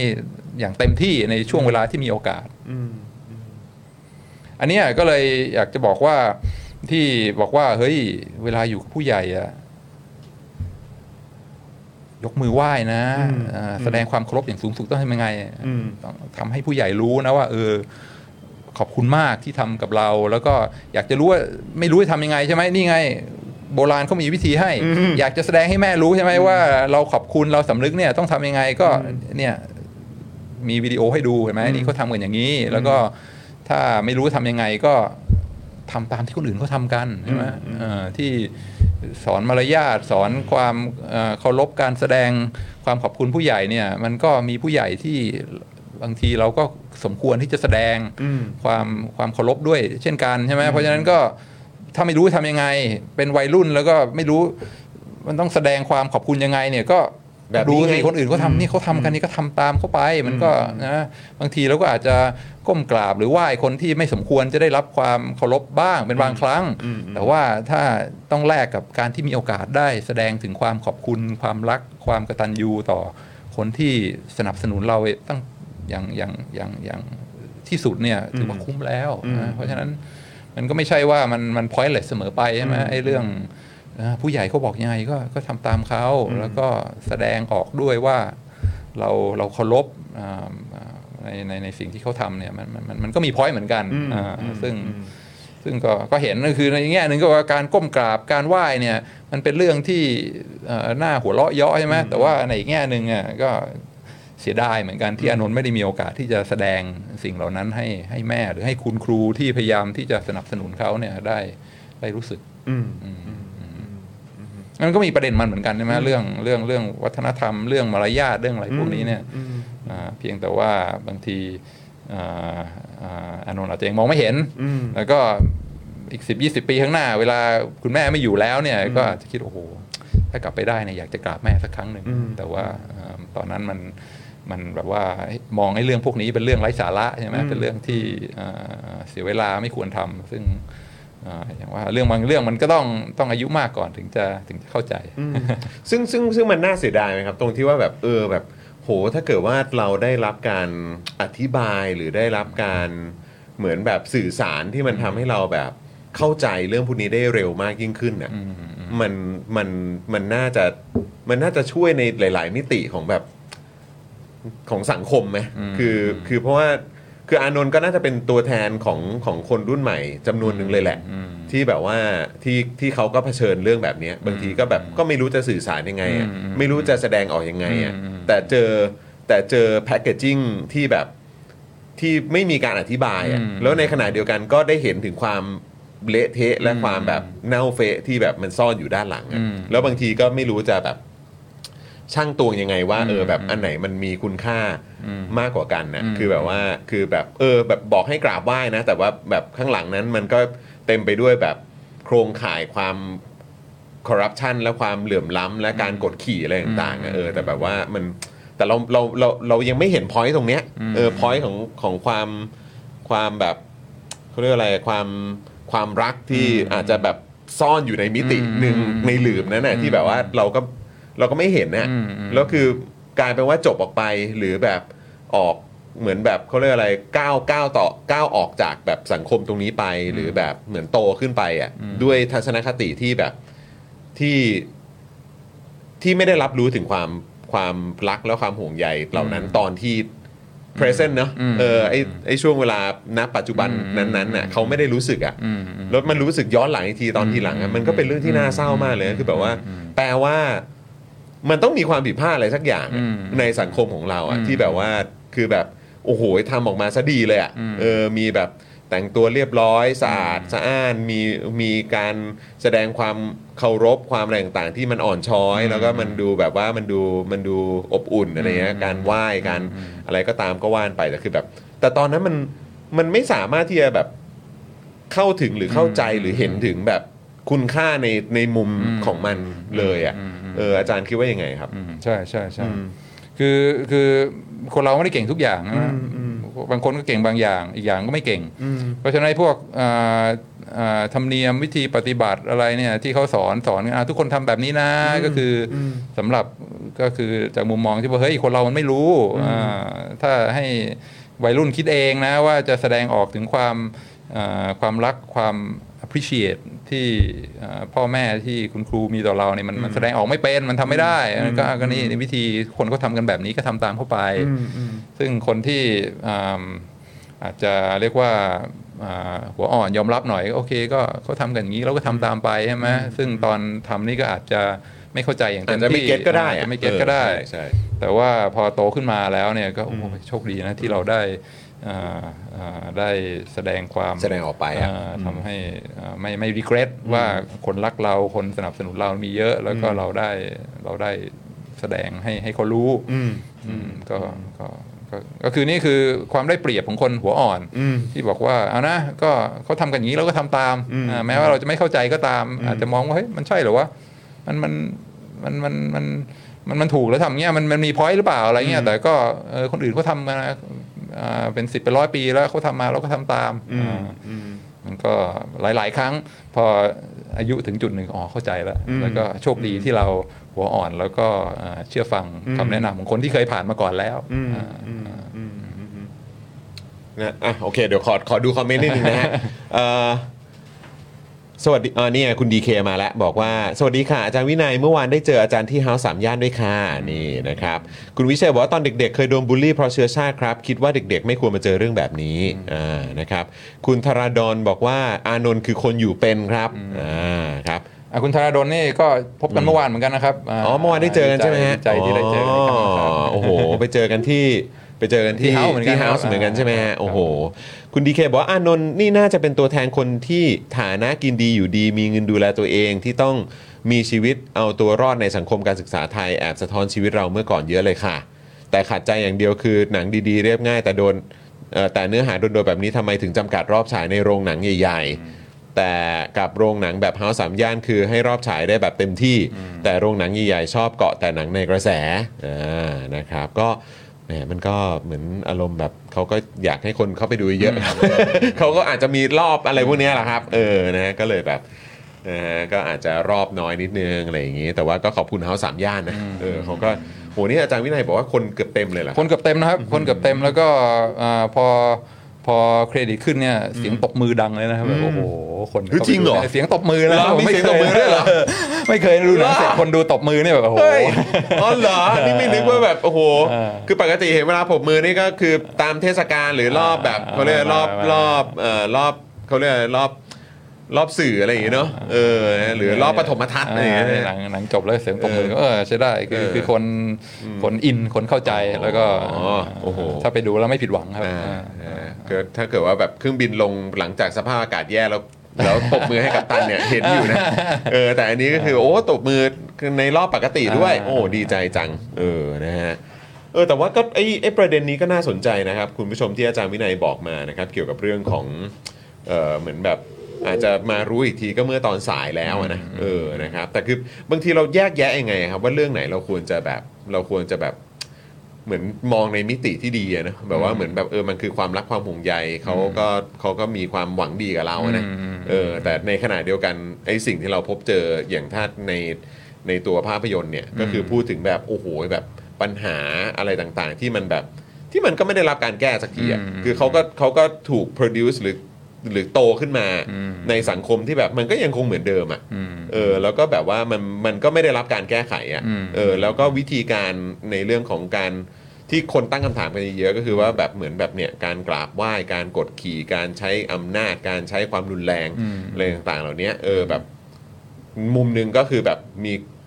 มีการมองกันว่าอันนี้คือความรัก อืม การกดขี่การใช้อำนาจการตีการอืมด่าการดุอืม อะไรต่างๆเหล่านี้มันคือความรักอืม เออแล้วแบบว่า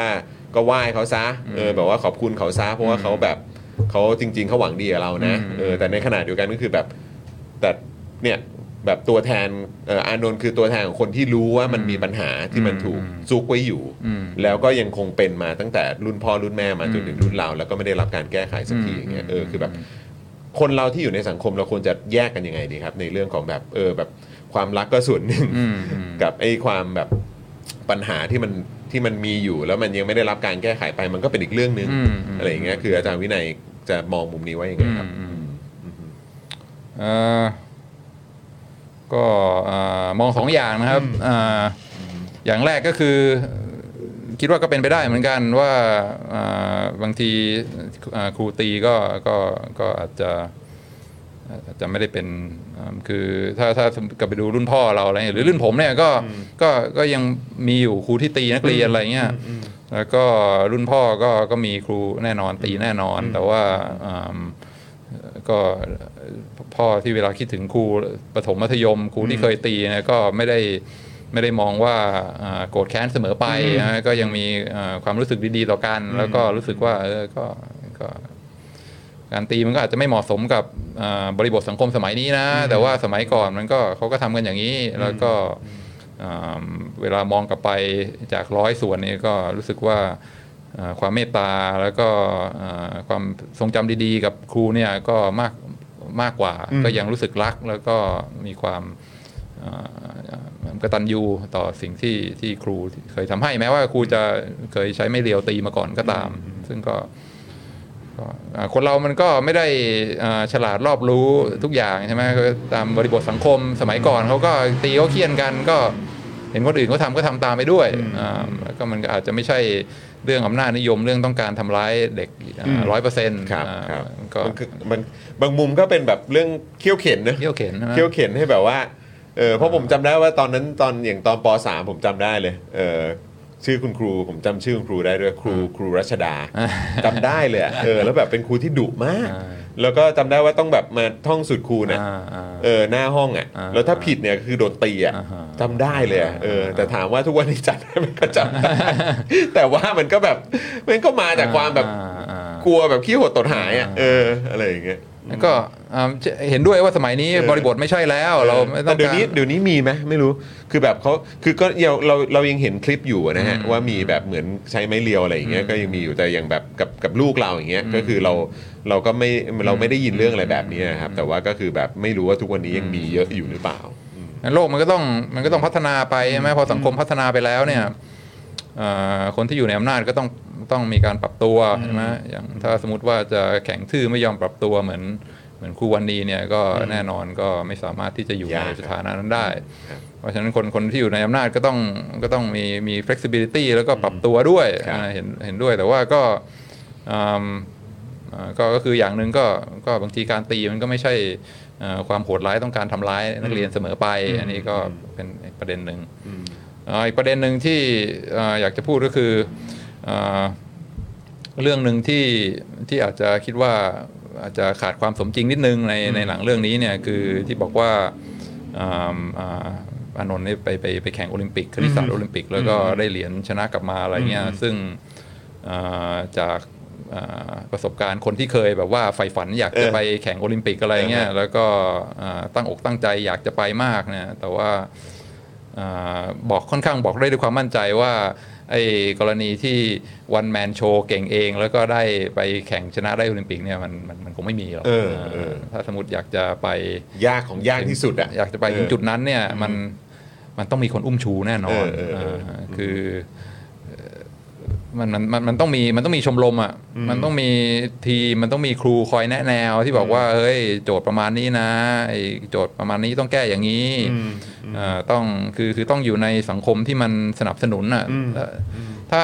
บินเดี่ยวเนี่ยคิดว่ายากมากไม่มีทางอะอ่าแม้ว่าจะขวนขวายตั้งใจแค่ไหนเนี่ยถ้าถ้าไม่มีคนอุ้มชูเนี่ยไปไม่ถึงแน่นอน ถึงขนาดเพราะว่าอยากจะไปก็ต้องไปเข้าค่ายใช่ไหมแล้วก็เอ่อ ต้องอยู่ในสังคมอยู่ในสิ่งแวดล้อมมีเพื่อนมีแข่งขันกันนะเนอะอ่าเออมีมีครูคอยแนะแนวมันถึงจะไปถึงถึงถึงจุดนั้นได้ เพราะฉะนั้นอ่าก็ถ้าอยากจะประสบความสำเร็จ อยากจะไปถึงอ่าจุดมุ่งหมายที่มันยากๆเนี่ยมันก็ one man show มันมันไม่ได้หรอกอันที่เห็นคนประสบความสำเร็จอะไรเนี่ยดูเอ่อตัวแทนประเทศไทยที่ไปแข่งโอลิมปิกเลยมันไม่มีคนที่แบบว่าพังเอ่อเอ่อ ไม่ไม่ฟังใครหรอกก็คือเด็กเนิร์ดซึ่งอยู่ในระบบแล้วก็อยู่ชมรมเข้าค่ายทำตามอ่ารุ่นพี่ทำตามครูบอกทั้งนั้นอ่าเพราะฉะนั้นก็ก็อันนี้มันอาจจะไม่สมจริงเท่าไหร่แล้วก็เข้าใจด้วยว่าความสำเร็จอะไรของเราเนี่ยมันมันเกิดจากการสนับสนุนอุ้มชูของคนรอบข้างไอ้วันแมนโชว์เราสำเร็จคนเดียวมันเป็นไปได้ไม่ได้หรอกเพราะฉะนั้นก็ต้องเข้าใจตรงนี้ด้วยอ่าแล้วก็ แน่นอนคนรอบข้างเราก็ไม่เพอร์เฟกสมบูรณ์เขาก็มีข้อด้อยมีความผิดพลาด มีความอ่างมงายของเขาอยู่ แต่ว่าทั้งนี้ทั้งนั้นเนี่ยความสำเร็จของเรามันก็ขึ้นอยู่กับการสนับสนุนผลักดันของคนพวกนี้ด้วยมันก็ก็อย่าลืมตรงนี้อ่าใช่ใช่อันนี้อันนี้ผมเห็นด้วยนะ เพราะว่าตอนที่ตอนที่อ่านเอ่อบทอะผมรู้สึกว่าโอ้โหนี่มันต้องเป็นแบบคือมันต้องย่อมนุษย์นะ มันมันต้องมันต้องค่อนไม่ข้างมีหรอกเก่งไอ้อะเก่งเองมันต้องแบบแล้วไม่ได้เก่งเหรียญโอลิมปิเก่งกแบบนะเก่งมากอะเออใช่เพราะว่า คือเพราะอะไรเพราะว่าก็เคยเห็นอาจารย์วินัยตอนสมัยเรียนไงเราก็เห็นว่าโอ้โหโคตรอยากไปเลยนั่งอ่านหนังสือนั่งแบบทำโจทย์นั่งนู่นนั่นนี่ทำแล้วทำอีกอะเออเราก็เห็นถึงความแบบความยากลำบากอะเออแล้วมันไม่ง่ายอะเออมันไม่มีแบบว่าวัฒนธรรมในสถาบันไงถ้าโรงเรียนไหนสถาบันไหนมันมีมันมีวัฒนธรรมที่โอเคนะ คนเก่งๆ เราจะคัดไปส่งไปโอลิมปิกนะ แล้วก็มี ตัวอย่างข้อสอบเก่าๆ มีชมรม มีครูคอยแนะแนว มีอะไรเงี้ยเออเนี่ยมันมันพอที่จะต่อยอดเอ่อศักยภาพได้ แต่ถ้าเป็นหัวเดียวกระเทียมลีบอยู่ในสังคมที่ไม่มีคนสนับสนุนมันมันมันไปไหนยากมากใช่จริงๆใช่แล้วแล้วผมก็รู้สึกว่าเออแบบอันเนี้ยแหละที่ผมแบบเลยตีความว่า คือใช่ก็คืออานนท์เนี่ยก็คือเป็นเป็น part ของแบบอาจจะเป็นการนำเสนอออกมา แล้วก็เทียบเคียงกับเรื่องของการศึกษาไทยอะเอออย่างเงี้ยแล้วผมก็รู้สึกว่าเออแต่แบบจริง ๆ แล้วถ้าถ้ามองในมุมอื่น คือถ้าอานนท์เป็นแบบในในทางด้านอื่นๆนะอาจจะด้านกีฬาด้านศิลปะ ด้านเทคโนโลยี ด้านแบบคอมพิวเตอร์เอ่อด้านงานเขียน ด้านงานแสดงด้านอะไรก็ตามอะครับด้านอาหารหรืออะไรก็ตามคือแบบว่า เออมันมันน่าจะต้องมีคนแบบเนี้ยคือไม่ได้บอกว่าเก่งแบบเหนือมนุษย์นะฮะหรือว่าแบบเก่งพิเศษเชียร์แต่ว่ามันก็คือแบบ น่าจะเป็นตัวแทนของคนที่แบบจริง ๆ แล้วมี potential อะเออแต่คือแบบอยู่ที่ว่าได้รับการสนับสนุนแบบไหน เราอยู่ในสังคมแบบไหน เราอยู่ในสังคมที่ให้ความสำคัญกับเปลือกนอกมากกว่า หรือให้ความสำคัญกับเรื่องของเรื่องของความชื่นชอบ ความแบบว่าความรักในสิ่งที่ตัวเองทำนั้นจริงๆอะไรอย่างเงี้ยเออหรือว่าแบบได้รับการสนับสนุนขนาดไหนอะไรอย่างเงี้ยแล้วก็จริงๆแล้วเห็นคุณค่า ของของความสามารถของเราไปในทิศทางไหน ทิศทางว่าเออเอาไปใช้ในการโกงได้หรือเปล่า หรือว่าเออทิศทางในการที่จะหาประโยชน์ในการแบบว่าหาประโยชน์เข้าโรงเรียน หาประโยชน์เข้าส่วนตัวหรือเปล่าอะไรอย่างเงี้ยหรือว่าคุณคุณเห็นคุณค่าจริง ๆ ถึงแบบอยากจะสนับสนุนเขาให้ไปเติบโตในสังคมอื่นดีกว่า เพราะว่าอยู่ในสังคมนี้ก็จะเจอก็จะเจอแบบปัญหาประมาณเนี้ยอะไรแบบนี้หรือเปล่า ซึ่งแบบก็รู้สึกว่าเออแบบ เออมันก็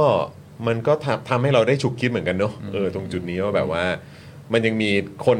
ในสังคมอีกเท่าไหร่ที่แบบว่าเออแบบจริง ๆ แล้วมี potential แต่ไม่ได้รับการอุ้มชูเออใช่ใช่อ่าใช่ใช่ใช่ก็รู้สึกว่าเออแบบมุมนี้ก็ก็น่าสนใจดีเหมือนกันอืมแต่แบบเวลาเลือกเลือกเอาการนำเสนอในเรื่องของแวดวงวิชาการมาเนี่ยมันก็จะต้องมีต้องมีเออเขาเรียกว่าอะไร มีสิ่งให้เราแบบว่า ก็เอะเอะได้ด้วยเหมือนกันนะเนอะเออแล้วคือแล้วคือมันมันมันเกี่ยวไหมว่าเพราะอาจารย์วินัยก็ปัจจุบันนี้ก็มาเป็นอาจารย์อะมาเป็นเหมือนครูเหมือนกันอะก็เลยมองย้อนกลับไปแล้วก็รู้สึกแบบเกี่ยวกับครูของเราแบบในอดีตอะอ่าเออแบบทำให้เข้าใจเขาเขามากยิ่งขึ้นนะครับอ่าอือ่ามอ่เกี่ยวไหมฮะใช่ว่าเราใช่ว่าเราก็เป็นใช่อาจารย์ด้วยแล้วเราก็แบบใช่ใช่ โหมันไม่ง่ายเลยเว้ยกับการที่จะสอนครับหรือให้ความถ่ายทอดความรู้ให้กับครับครับให้กับคนเนี่ยครับเออ ครับครับครับใช่ใช่ใช่ อาจารย์อาจารย์ลองพูดในในมุมของ เป็นผู้ให้เป็นผู้ถ่ายทอดได้ไหมว่าเออแบบความปัญหาที่ผู้ถ่ายทอดต้องเจอหรือว่าแบบเออแบบสิ่งที่ทางฝั่งครูเนี่ยต้องเจอเนี่ยมันคืออะไรอืมอืมก็ตอนตอนเรียนมัธยมนี่จำได้เลยว่าอ่าอ่าความตึงเครียดหลักก็คือว่าอ่าแต่ตอนนั้นภาระการสอนครูนี่เยอะมากจริงๆอืมคือครูสอนเวลาสามสี่คาบอะไรเงี้ยอืมแล้วก็ค รูหลายคนที่ตั้งอกตั้งใจสอนก็จะมีปัญหาเรื่องเรื่องอ๋อเรื่องเส้นคอเส้นเสียงใช่เพราะว่าอักเสบอะไรเงี้ยอืมอืมแล้วก็อ่าทุกคนก็ต้องไปซื้อไมโครโฟนตัวเองมาเออใช่แบบหิ้วเนาะอ่หิ้วเพื่อว่าเออจะถนอมถนอมเสียงตัวเองเอออะไรเงี้ครัยบผมแล้วก็จะโกรธมากเลยเวลามาเรียนแต่ว่า ไม่มีตัวแทนห้องเนี่ยไปยกไมโครโฟนมาให้ครูอ๋อเออใช่ครูจะแบบโกรธโกรธโกรธไม่ถือตะกร้ามาให้จำได้เลยตะกร้าใส่ไมโครโฟนเอออืมคจะรับเป็นผมประเด็นที่อ่อนไหวเซนซิทีฟเอมากอใช่ใช่แล้วก็ถ้าวันไหนตัวแทนห้องลืมไปยกมาเนี่ยเออทั้งคาบนั่นก็จะแบบว่าโดนไม่โดนโดนอะไรอย่างเงี้ยครูอาจจะงอนได้เออใช่ใช่ใช่แอนก็มองโหเหนื่อยนะสอนเนี่ยเออเออาสอนเสร็จนี่กลับมานั่งโหแม่งแบบว่าหมดแรงอะไรเงี้ย แล้วยิ่ง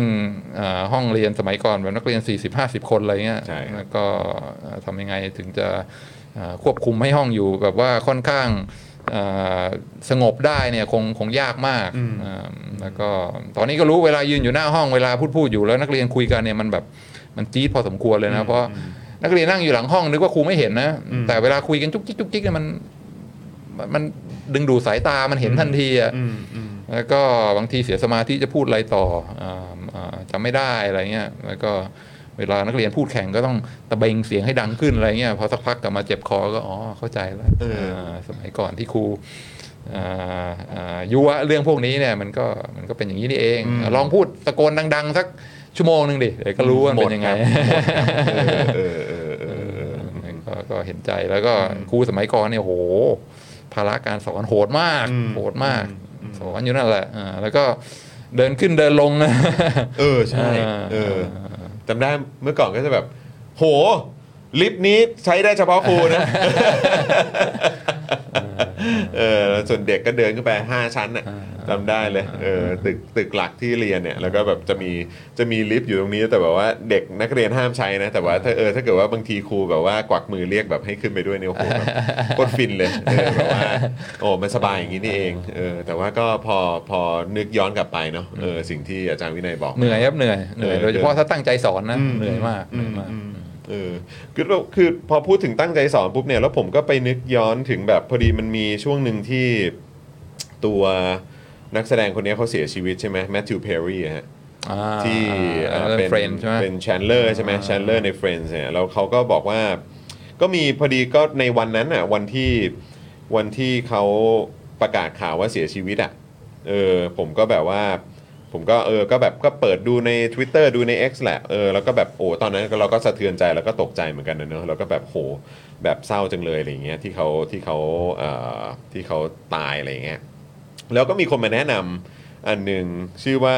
The Ron Clark Story อะอืมเป็นหนังเป็นหนังแต่ว่าเป็นหนังเหมือนอารมณ์ว่าเป็นหนังทีวีอะคุณอืมคุณผู้ชม แต่เข้าใจว่าเหมือนเ e ิร์ชใน YouTube ตอนนี้ก็มีนะ อืม เออ เป็น เป็นตัวเต็มเลยแหละรอนคลาร์กนะ ใช่แล้วก็เป็นเกี่ยวกับเรื่องของครูคนนี้แหละเออคือเขารับบทเป็นครูเออที่ที่เหมือนแบบ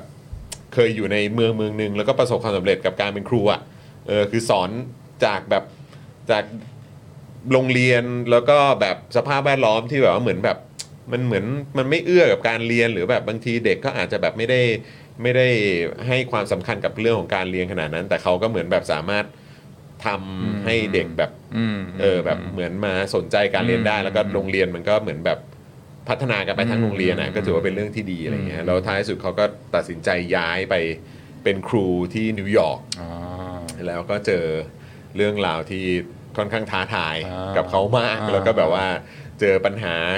แบบเด็กไม่สนใจอ่าเรียนหรืออะไรต่างๆแบบหนักมากอะอ่าคือมันแบบคนละเรื่องเลยอะอ่าอ่าเออสมมุติอันนั้นแบบเต็มสิบคือความยากในการแบบดึงเอาความสนใจของเด็กมาจะสักสามอะไรอย่างเงี้ยแต่นี่คือแบบ 9.5 เต็ม 10 คือความยากมาก แล้วอันนี้คือเข้าใจว่าทำจากเรื่องจริงด้วยนะฮะเอออะไรเงี้ยก็รู้สึกว่าเออมันก็น่าสนใจดีเหมือนกัน ก็คือถ้าอาจจะเทียบกันได้นะคุณผู้ชม ดูอานนท์เสร็จปุ๊บแล้วก็ลองไปดูของอืมของอันเนี้ยว่าเออความยากลำบากของครูนี่ต้องเจออะไรยากบ้างกว่าหลายเท่าออเวลาแบบว่ามีแบบอิสระเสรีแบบค่อนข้างเยอะอะเออเขาเขาต้องเขาต้อง แต่มันมันเหมือนมันต้องใช้พลังงานและความคิดสร้างสรรค์อะไรเยอะกว่า ยังไงก็ไม่รู้อะหรือความใส่ใจในอินดิวิช a l คือหมายความว่าในในในแต่ละปัจเจกอะ ของเด็กในคลาสเด็กในห้องอะมันมันต้องใช้พลังงานค่อนข้างเยอะใช่เพราะฉะนั้นคือการที่จะเป็นครูเนี่ยโอ้โหมันแบบ มันก็ไม่ง่ายอะเออเออแล้วก็แบบว่าแล้วก็มันก็คงไม่ใช่แค่ตัวครูเท่านั้นด้วย มันก็มีเรื่องของแบบเงินเดือนเป็นยังไง สวัสดิการเป็นยังไง มีการมีงานอย่างอื่นมาต้องให้รับผิดชอบเพิ่มเติมหรือเปล่าต้องไปช่วยงานธุรการไหมต้องไปช่วยรับแขกผู้ใหญ่อะไรหรือเปล่าต้องไป อะไรอย่างเงี้ยแต่ว่ามีเยอะอะเออใช่ไหมก็เลยแบบ เออมันก็มันก็น่าสนใจดีเหมือนกันนะครับ แล้วมันก็สะท้อนให้เห็นถึงแบบปัญหาแบบในแต่ละสังคมว่ามันแตกต่างกันยังไงเออดีมากดีมากครับเดี๋ยวจะไปลองหาดูเฮ้ยน่าดู Ron ครับ Clark น่าดูนะ The อ่า Ron Clark Story Story นะครับก็ไปดูอานนท์ก่อนนะคุณผู้ชม นะฮะเพราะว่าตอนนี้ลองในเทียบกันดู ในโรงภาพยนตร์นี่ก็คือแบบเดี๋ยวมันมีเวลาค่อนข้างจำกัดนะคุณผู้ชมนะครับส่วนเอ่อ The Ron Clark Story นี่ก็เดี๋ยวไปดูย้อนหลังกันได้นะครับ คุณดีเคบอกว่าเอ่อ อีกคำหนึ่งที่ผู้ใหญ่ชอบบังคับ คือชอบบังคับให้เด็กพูดว่าขอบคุณผู้ใหญ่ทั้งที่ผู้ใหญ่เองชอบถูกมือคุณเด็กครับผมเออนะฮะคุณธราโดมบอกว่าเห็นอานนท์แล้วนึกถึง Good Will Hunting ครับอ๋อที่เก่งเองโดยไม่มีคนสนับสนุนอ่าเออนี่ก็เป็นเรื่องที่โหทำให้นึกถึงโรบินวิลเลียมส์เลยเนาะ คุณเอสบอกว่าอาชีพครูเจอปัญหาเยอะครับ แต่ถ้าเลือกโยนปัญหาลงมาที่เด็กโดยไม่คิดกลับไปแก้ที่ระบบก็เจ๊งครับประเทศถูกต้องจริงถูกต้องเลยครับ จริงเลยครับนะฮะเอ่อคุณดีเคว่าหนังคือดีมาก อยากให้ไปดูเยอะๆโอ้โห ขอบคุณนะครับนะฮะเออโอ้โห ก็คือหลายคนก็อาจจะแบบเหมือนเขาเรียกว่าอะไรมีความทรงจำในเรื่องของการเรียนในวัยเด็กที่แบบแตกต่างกันไปนะครับอืมแต่ก็อยากจะรู้เหมือนกันว่าถ้าคุณผู้ชมอะ แบบไปดูหนังเรื่องเนี้ยอืมมันอืมคุณผู้ชมยังรู้สึกอยู่หรือเปล่าอืมว่าเออแบบอืมสิ่งที่คุณผู้ชมเจออะอืมอืมกับปัญหาที่มีการนำเสนอออกมาในปัจจุบันมันอืมมันมีความคล้ายเดิมขนาดเลยว่าหรือว่ามันดีขึ้นอันเนี้ยอืมก็ก็มาแชร์กันได้นะครับอืมเอออยากอยากจะฟังความคิดเห็นของคุณครับผู้ชม ถ้าเรียนเมืองไทยดูเรื่องนี้แน่แน่นอน connect เออคอนเน็กจริงเนาะ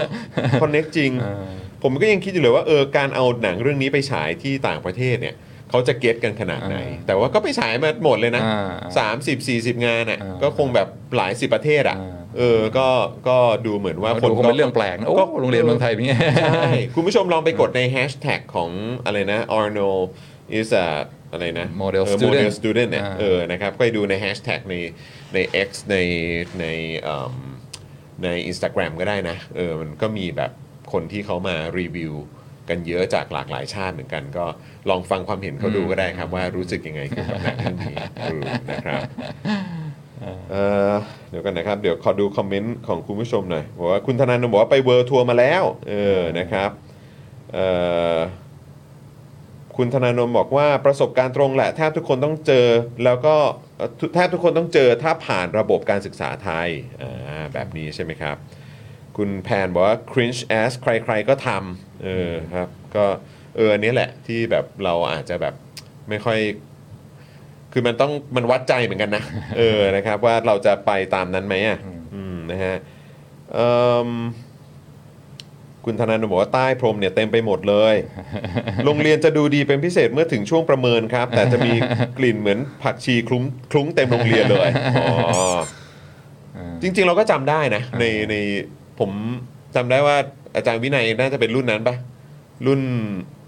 รุ่นที่ตอนที่เรียนสามเสนเนี่ย อ่าที่จะมีต้องจัดสวนหย่อมอะไรนะเออที่จะมีรุ่นแบบตอนที่แบบว่า เออแบบต้องตรวจสอบมาตรฐาน ISO อะ อ่าเออ แล้วก็จะแบบอื้อหือแบบห้องสมุดต้องอย่างนั้นสวนหย่อมต้องอย่างนี้ นะฮะสนามบอลนี่ก็แบบก็ต้องมีมีการทำใหม่อะไรแบบนี้ด้วยอะเออแบบมันเป็น ช่วงของการแบบเออเราจะต้องจำได้เลย ISO หมื่นหมื่นสี่พันหนึ่งหรือประมาณเนี้ยเออขึ้นเลยว่าเราจะต้องผ่านมันให้ได้เราต้องทำให้สำเร็จอะไรเงี้ยเราก็โอ้โหแบบแม่งเออจริงจังว่ะช่วงนั้นก็ประเมินกันจริงจังมากนะครับนะฮะเอิ่มคุณวิเชษบอก it's better to be transparent about problems than hide it อืมนะครับก็คือเห็นปัญหาอยู่ข้างหน้านะครับ ก็ยังดีกว่าซ่อนมันไว้ใช่ไหมครับเออนะฮะแต่ก็ต้องดูด้วยว่าแล้วเรา จะแก้มันได้ไหมด้วยเนาะแล้วก็คิดจะแก้มันด้วยหรือเปล่านะครับ เหมือนที่อาจารย์วินัยเทียบกับแบบในสังคมอื่นๆนะครับบ้านเรานอกจากปัญหาระบบการศึกษาไทยยังมีระบบบ้านเมือง โดยเฉพาะถนนทางเท้าเมืองไทยที่สร้างไม่ค่อยดี หรือสร้างไม่เสร็จเรียบร้อย ผลคือคนที่เดินไปอาจเกิดสะดุดหกล้มฟ้าพื้นกันหลายคนนะครับ คุณอาเอ่ออืมโอ้โห โดยส่วนใหญ่ก็ โดยส่วนใหญ่เนี่ยก็ มาแชร์ประสบการณ์ที่เจอนะฮะ เออ นะครับอะโอเค นี่คุณอาคาริบอกว่า Arno is a model student long search ในอากูมีรีวิวจากชาวต่างชาติเยอะเลยค่ะอ่าโอเคนะครับนะก็ รีวิวแล้วลองไปชมกันนะครับ ชั่วโมงลองดูกัน20 นาทีสนุกครับ โอเคอ่านะครับก็ เอ่อง่ายที่สุดตอนนี้ก็ไปที่เท้าสามย่านเนอะเออนะครับมีรอบค่อนข้างเยอะหน่อยเออนะครับแต่เช้าถ้าเป็นบ่ายแล้วก็เย็นเออแต่ถ้าเกิดว่าเป็นอ่าโรงภาพยนตร์อื่น ๆ นี่ก็อาจจะต้องดูกันดีๆ ว่าที่เอ่อโรงนี้หรือว่าที่สาขานี้มีฉายหรือเปล่านะครับก็ต้องคอยเช็คดีๆแล้วกันนะครับแต่เอาให้ชัวร์ก็มาเฮาสามย่านแล้วกันนะครับนะฮะอาจารย์วินัยฝากทิ้งท้ายหน่อยสิครับนะฮะสำหรับเอ่อ ภาพยนตร์เรื่องนี้แล้วก็เอ่อสิ่งที่อาจารย์วินัยอยากจะฝากถึงเอ่อแฟนๆ รายการอืมทุกๆคนทิ้งท้ายกันหน่อยครับครับก็อ่าอ่าชอบมากครับสนุกอ่าแล้วก็อ่าคิดว่าเป็นเป็นหนังที่อ่าตรงเวลาเหมาะสมอ่าเข้ากับเข้ากับสถานการณ์บ้านเมืองอืมนะครับแล้วก็อ่ามีทั้ง ถ้าสมมติ Gen X ไปดูก็เห็นว่าเฮ้ยมันก็มันก็มาไกลพอสมควรเหมือนกันนะอ่าแค่แค่หนังเรื่องนี้ได้ฉายในโรงภาพยนตร์แบบว่า mainstream เนี่ยก็ถือว่าเป็นเป็นนิมิตหมายที่ดีแล้วนะครับเออจริงแม้ว่าก็อ่าคิดว่ามี message ที่น่าสนใจมากมายแล้วก็อ่าสมควรจะอ่าไปสนับสนุนอืมอ่ามีคุณหน้าคุณตาอืมอ่าอ่าผู้ผู้แสดงคุณหน้าคุณตาหลายคนเอออ่าสนุกคอ่ารับได้ได้ทั้งความขำได้ทั้งแง่คิดนะครับครับอ่าครับหลายอย่างก็ ก็ก็ควรควรจะไปรีบชมกันนะครับอ่าดูในโรงสนุกกว่าอยู่แล้วแน่นอนครับผมนะฮะก็คือเอ่อใครที่เป็นโดยเฉพาะเป็นสายการเมืองด้วยเนาะเออนะครับแล้วก็ถ้าเกิดว่าดู Daily Topics เนี่ยก็แน่นอนก็มีครูใหญ่ครูใหญ่ก็มาร่วมแจมในเรื่องนี้ด้วยนะครับ แล้วก็มีอาจารย์วิโรธอาลีก็ก็มาอยู่ในภาพยนตร์เรื่องนี้ด้วยเหมือนกันเห็นภรรยาบอกว่าน้องหยกมาเล่นด้วยนะอะอ๋อเหรอหยกเอ้ยเดี๋ยวก่อนนะ ตรงไม่รู้เดี๋ยวก่อนนะไม่รู้พภรรยายาภรรยาบอกว่าเออตอนจบอะที่อ่ามายืนแจกอะไรอ๋อตอนะรท้ายใช่ไหมครับเออเฮ้ยเดี๋ยวก่อนนะแต่ว่าใส่หน้าแมสอยู่เลยแมสอยู่ใช่ไหมอ่าเออแต่ว่าภรรยาบอกว่าใช่ จริงปะเนี่ยตายแล้ว เดี๋ยวผมต้องไปดูอีกรอบแล้วเนี่ยเออนะฮะคือผมผมได้ดูตอนตอนรอบคราวคราวคราวก่อน แต่รอบนี้เนี่ยกำลังหาจังหวะไปดูที่เฮาสามย่านอยู่เหมือนกันนะครับคุณผู้ชมที่ดูสิ ขนาดผมเนี่ยได้ดูแต่ผมดูรอบคราวที่แล้วนะ แต่รอบเนี้ยตอนฉายยังไม่มีโอกาสไปดูครับนะฮะแต่เดี๋ยวเร็วๆเนี้ยภายในวันสองวันเนี้ยเดี๋ยวเดี๋ยวจะไปดูด้วยรีบไปดูนะครับเผื่อไปเจอจอเจอจอในโรงเขาสามย่านน่ะต้องเจอผมสักรอบหนึงอะคุณผู้ชมนะครับนะเดี๋ยวคอยติดตามได้นะคุณผู้ชม เจอแน่ฮะเจอแน่ครับคุณผู้ชมครับนะฮะเอ่อคุณดีเคบอกว่าอะไรครับ อ๋อโอเค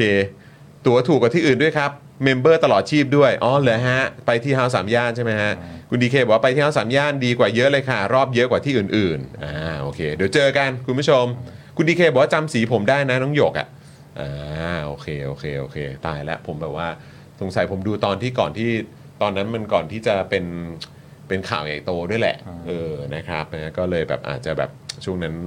เอออาจจะแบบ ไม่ทันได้สังเกตนะครับเดี๋ยวแต่เดี๋ยวจะไปดูอีกรอบครับเดี๋ยวจะไปดูอีกรอบนะครับเผื่อเจอกันนะคุณผู้ชมเฮาสามย่านเดี๋ยวไปเจอกันได้นะครับนะแล้วก็ฝากคุณผู้ชมด้วยนะครับโอ้โหวันนี้มาอยู่ใกล้ชิดกับอาจารย์วินัยกันอย่าลืมใครที่อยากจะ มาเปิดเมมกับเราเนี่ยนะครับใครเปิดเมมกับเราปุ๊บเนี่ยนะครับรับฟรีเลยนะครับจะเป็นแก้วสโป๊กดาร์กหรือว่าแก้วเจาะข่าวตื้นก็ได้นะครับแค่ส่งแคปหน้าจอมานิดนึงว่ามาเปิดเมมวันนี้นะเออนะครับแล้วก็ส่งไปให้แอดมินของเราใน Facebook แฟนเพจของ Daily Topics นะครับแล้วก็เดี๋ยวเราจะจัดส่งให้แบบฟรีเลยนะครับมูลค่า 399 บาทนะครับคุณผู้ชมมาสมัครได้เลยนะครับนะมาเปิดเมมกันได้เลยนะครับคุณผู้ชมนะฮะอืม คุณวิเชษฐ์บอกว่าเห็นว่าที่เมกาเนี่ยมีวันละสองมีแค่วันละสองรอบอ่าโอเคนะครับ คุณดีเคบอกว่ามีครูใหญ่อัธพลเจ้าของเครื่องดื่มโอ้ช็อกเล่นเรื่องนี้ด้วยนะอืมครับผมถูกต้องครับ เล่นเรื่องนี้สักขโมยซีนเลยครับครูใหญ่ของเราไม่ธรรมดา เอ่อแจกซองกระถิน สนุกสนุกคุณผู้ชมไปดูกันนะ เออนะครับนะก็เดี๋ยวเราจะได้เจออาจารย์วินัยอีกทีเมื่อไหร่เนี่ยโอ้โหวันนี้พี่ใหญ่ก็ไม่มาก็เลยแบบว่า แต่คิดว่าเราก็น่าจะสองสัปดาห์ครับเหมือนเดิมครับอาทิตย์นะฮะอาทิตย์เว้นเว้นอาทิตย์กันอยู่แล้วนะครับ อาจารย์วินัยอยากจะทิ้งท้ายอะไรเกี่ยวกับเอ่อการเป็นจ่าฝูงพรีเมียร์ลีกในช่วงสัปดาห์นี้ไหมครับอ่าก็สัปดาห์หน้าก็ช่วยเชียร์สเปอร์นะครับอ้าวเชียร์สเปอร์เพราะเขาเจอกับแมนซิแมนซิตี้ใช่ไหมครับอ๋อโอ้โหนี่เราต้อง เราเด็กปืนนี่เราต้องเชียร์สเปอร์แล้วเหรอเนี่กยองแช่งเฮ้ยอะไรวันนี้อืมโถเอ้ยนะครับอ่าโอเคก็เอ่อช่วยยินดีกับเราหน่อยอ่านนะครับช่วงนี้ได้มาขึ้นเป็นจ่าฝูงนี่เด็กหนาวๆนิดหน่อยครับเด็กอ่าอาร์เซนอลก็จะแบบหนาวๆนิดนึงนะครับก็เหมาะกับหน้าหนาวอะครับอ่าเออนะครับแต่ไม่เป็นไรเดี๋ยวใส่เสื้อผ้าค่อนข้างอุ่นแน่นอนนะครับพอดีวันนี้อาจารย์เอ่อเขาเรียกอะไรพอดีพี่ใหญ่ไม่อยู่ไงนะครับเด็กแมนยูอ่านี่พลาดนะเนี่ยอ่ามมาแบบ จริง ๆ แล้วเขาควรจะมาวันนี้นะอ่าอ่าเออเขาแบบว่าคุยเพิ่งชนะผู้ชมานะหน่อยเอออ่าเขาเพิ่งเพิ่งชนะมาก็แบบเผื่อจะได้แบบมีเสียงแบบเสียงพร้อมรอยยิ้มหน่อยเออแต่แต่พี่บิวไม่ดูบอลใช่ไหมไม่ครับนั่นไงไม่ใช่เขาไม่ใช่สายดูบอลนะคุณดูอะไรอะ คุณดูกีฬาไหมฮะกีฬากีฬาก็ไม่ค่อยได้ดูเท่าไหร่ครับส่วนใหญ่ก็ดูแบบดูผมดูการ์ตูนเป็นหลักโอ้โหไม่ใช่สายแบบสายอนิเมะสายเออนะเออเขาไม่ใช่สายแบบพวก สปอร์ตเนาะเออนะอันนี้เขาเป็นสายแบบว่าสายอนิเมะสายการ์ตูนกันไปนะครับนะอะโอเค คุณผู้ชมครับ เดี๋ยววันนี้ 5 โมงเย็นนะครับ เจอกับ Daily Topics ได้ มีผมมีคุณปาล์มนะครับ แล้วก็แน่นอนวันนี้มีแขกด้วยครับ แขกของเราวันนี้ก็คืออาจารย์ลอยครับ อาจารย์ลอยนะครับเดินทางกลับมาจากต่างประเทศนะครับ แล้วก็เข้าใจว่าเดี๋ยวจะอยู่ถึงประมาณสิ้นเดือนนี้โอ้โหนะครับ ก่อนจะเดินทางกลับไปก็อ่าอาจารย์ก็น่ารักมาก ๆ เลยนะครับอ่าหาคิวมาอ่ามานั่งพูดคุยกันในไลฟ์ของเราวันนี้ด้วยนะครับ ปกติก็จะพูดคุยกันในสป o อ e ดักทอ l k เมื่อก่อนเนยนะครับ แต่ว่าวันนี้เดี๋ยวมาคุยกันแบบสดๆกันเลย ดูซิว่าจะเป็นอย่างไร เห็นอาจารย์อยากจะคุยเกี่ยวเรื่องของพลังงาน เกี่ยวกับเรื่องของดิจิ t a ลวอลเล็ตด้วย นะครับก็อ่าเดี๋ยวมาคอยติดตามกันว่าความคิดเห็นของอาจารย์จะเป็นอย่างไรบ้างนะครับในช่วงที่ผ่านมาจริง ๆ อาจารย์ก็ทำคลิปเอ่อเกี่ยวกับการเมืองหรือเศรษฐกิจ หรือว่าสิ่งที่มันเกิดขึ้นในเมืองไทยอย่างต่อเนื่องนะครับ เวลาผ่านไปอาจารย์เห็นภาพแบบเวลาผ่านมาแล้ว ปัจจุบันเนี้ยมาอยู่ในเมืองไทยเนี่ยอาจารย์จะคิดว่ายังไง เดี๋ยวมารอฟังกันนะคุณผู้ชมนะครับเดี๋ยวคอยติดตามกันนะครับเออเอ้ยโอ้โหคลิปของอาจารย์วินัยนี่คนแชร์เยอะนะอ้าวเรื่อง Keynesian ใช่ไหมอ่าเออ นะเกี่ยวกับเรื่องของแบบอ่าเอ่อพายุหมุนอ่าทางเศรษฐกิจพายุหมุนอ่าเออว่ามันเริ่มต้นมาจากอะไร คนก็แชร์กันเยอะนะครับ คนก็ติดตามกันเยอะด้วยเหมือนกันนะครับยังไงคุณผู้ชมไปตามกันได้ในทิกตอกนะนะครับ เดี๋ยววันนี้ก็น่าจะมีคลิปของอาจารย์วินัยอะตัดเป็นคลิปสั้นนะครับมาให้ได้ติดตามกันในทุกๆช่องทางอยู่แล้วนะครับ ก็อย่าลืมสนับสนุนด้วยการกดแชร์กันด้วยนะครับนะฮะอะแล้วก็ฝากคุณผู้ชมอีกนิดเดียวครับ ทิ้งท้ายนิดเดียวนะครับ คลิปใหม่จอห์นปาล์มหัดสร้างซอฟต์พาวเวอร์มาแล้วนะครับ อันนี้สำหรับ member ของเรานะครับ member ของเรานอกจากจะมาเปิดใหม่แล้วได้อ่าแก้วกาแฟของพวกเราไปแล้วนะครับ ยังจะได้ดูคลิปใหม่ของเราด้วยกับจอห์นปาล์มหัดสร้างซอฟต์พาวเวอร์ด้วยนะครับ คลิป คราวที่แล้วนะครับก็มีคนแชร์กันไปเยอะเลยนะครับกับเอ่อห้ามนุษย์ 5 สีของเรานะครับนะคุณผู้ชมก็สามารถติดตามกันได้นะครับ อาจารย์วินัยดูยังยังดูยังยังใช่ไหมยังแนะนำว่าให้ดูตอนช่วงท้องว่าง แต่อันนี้อันเนี้ยคลิปนี้ต้องด้านนี้สิเออด้านนี้เออนะครับ อันเนี้ยคุณผู้ชม อันนี้จะทำให้คุณผู้ชมหิวครับอ่าผัดกะเอเพราอนะไปดูกันได้นะครับ คุณผู้ชมครับนะฮะอะโอเค ต้องขออภัยอาจารย์วินัยครับแหมวันนี้เลทมาพอสมควรเลย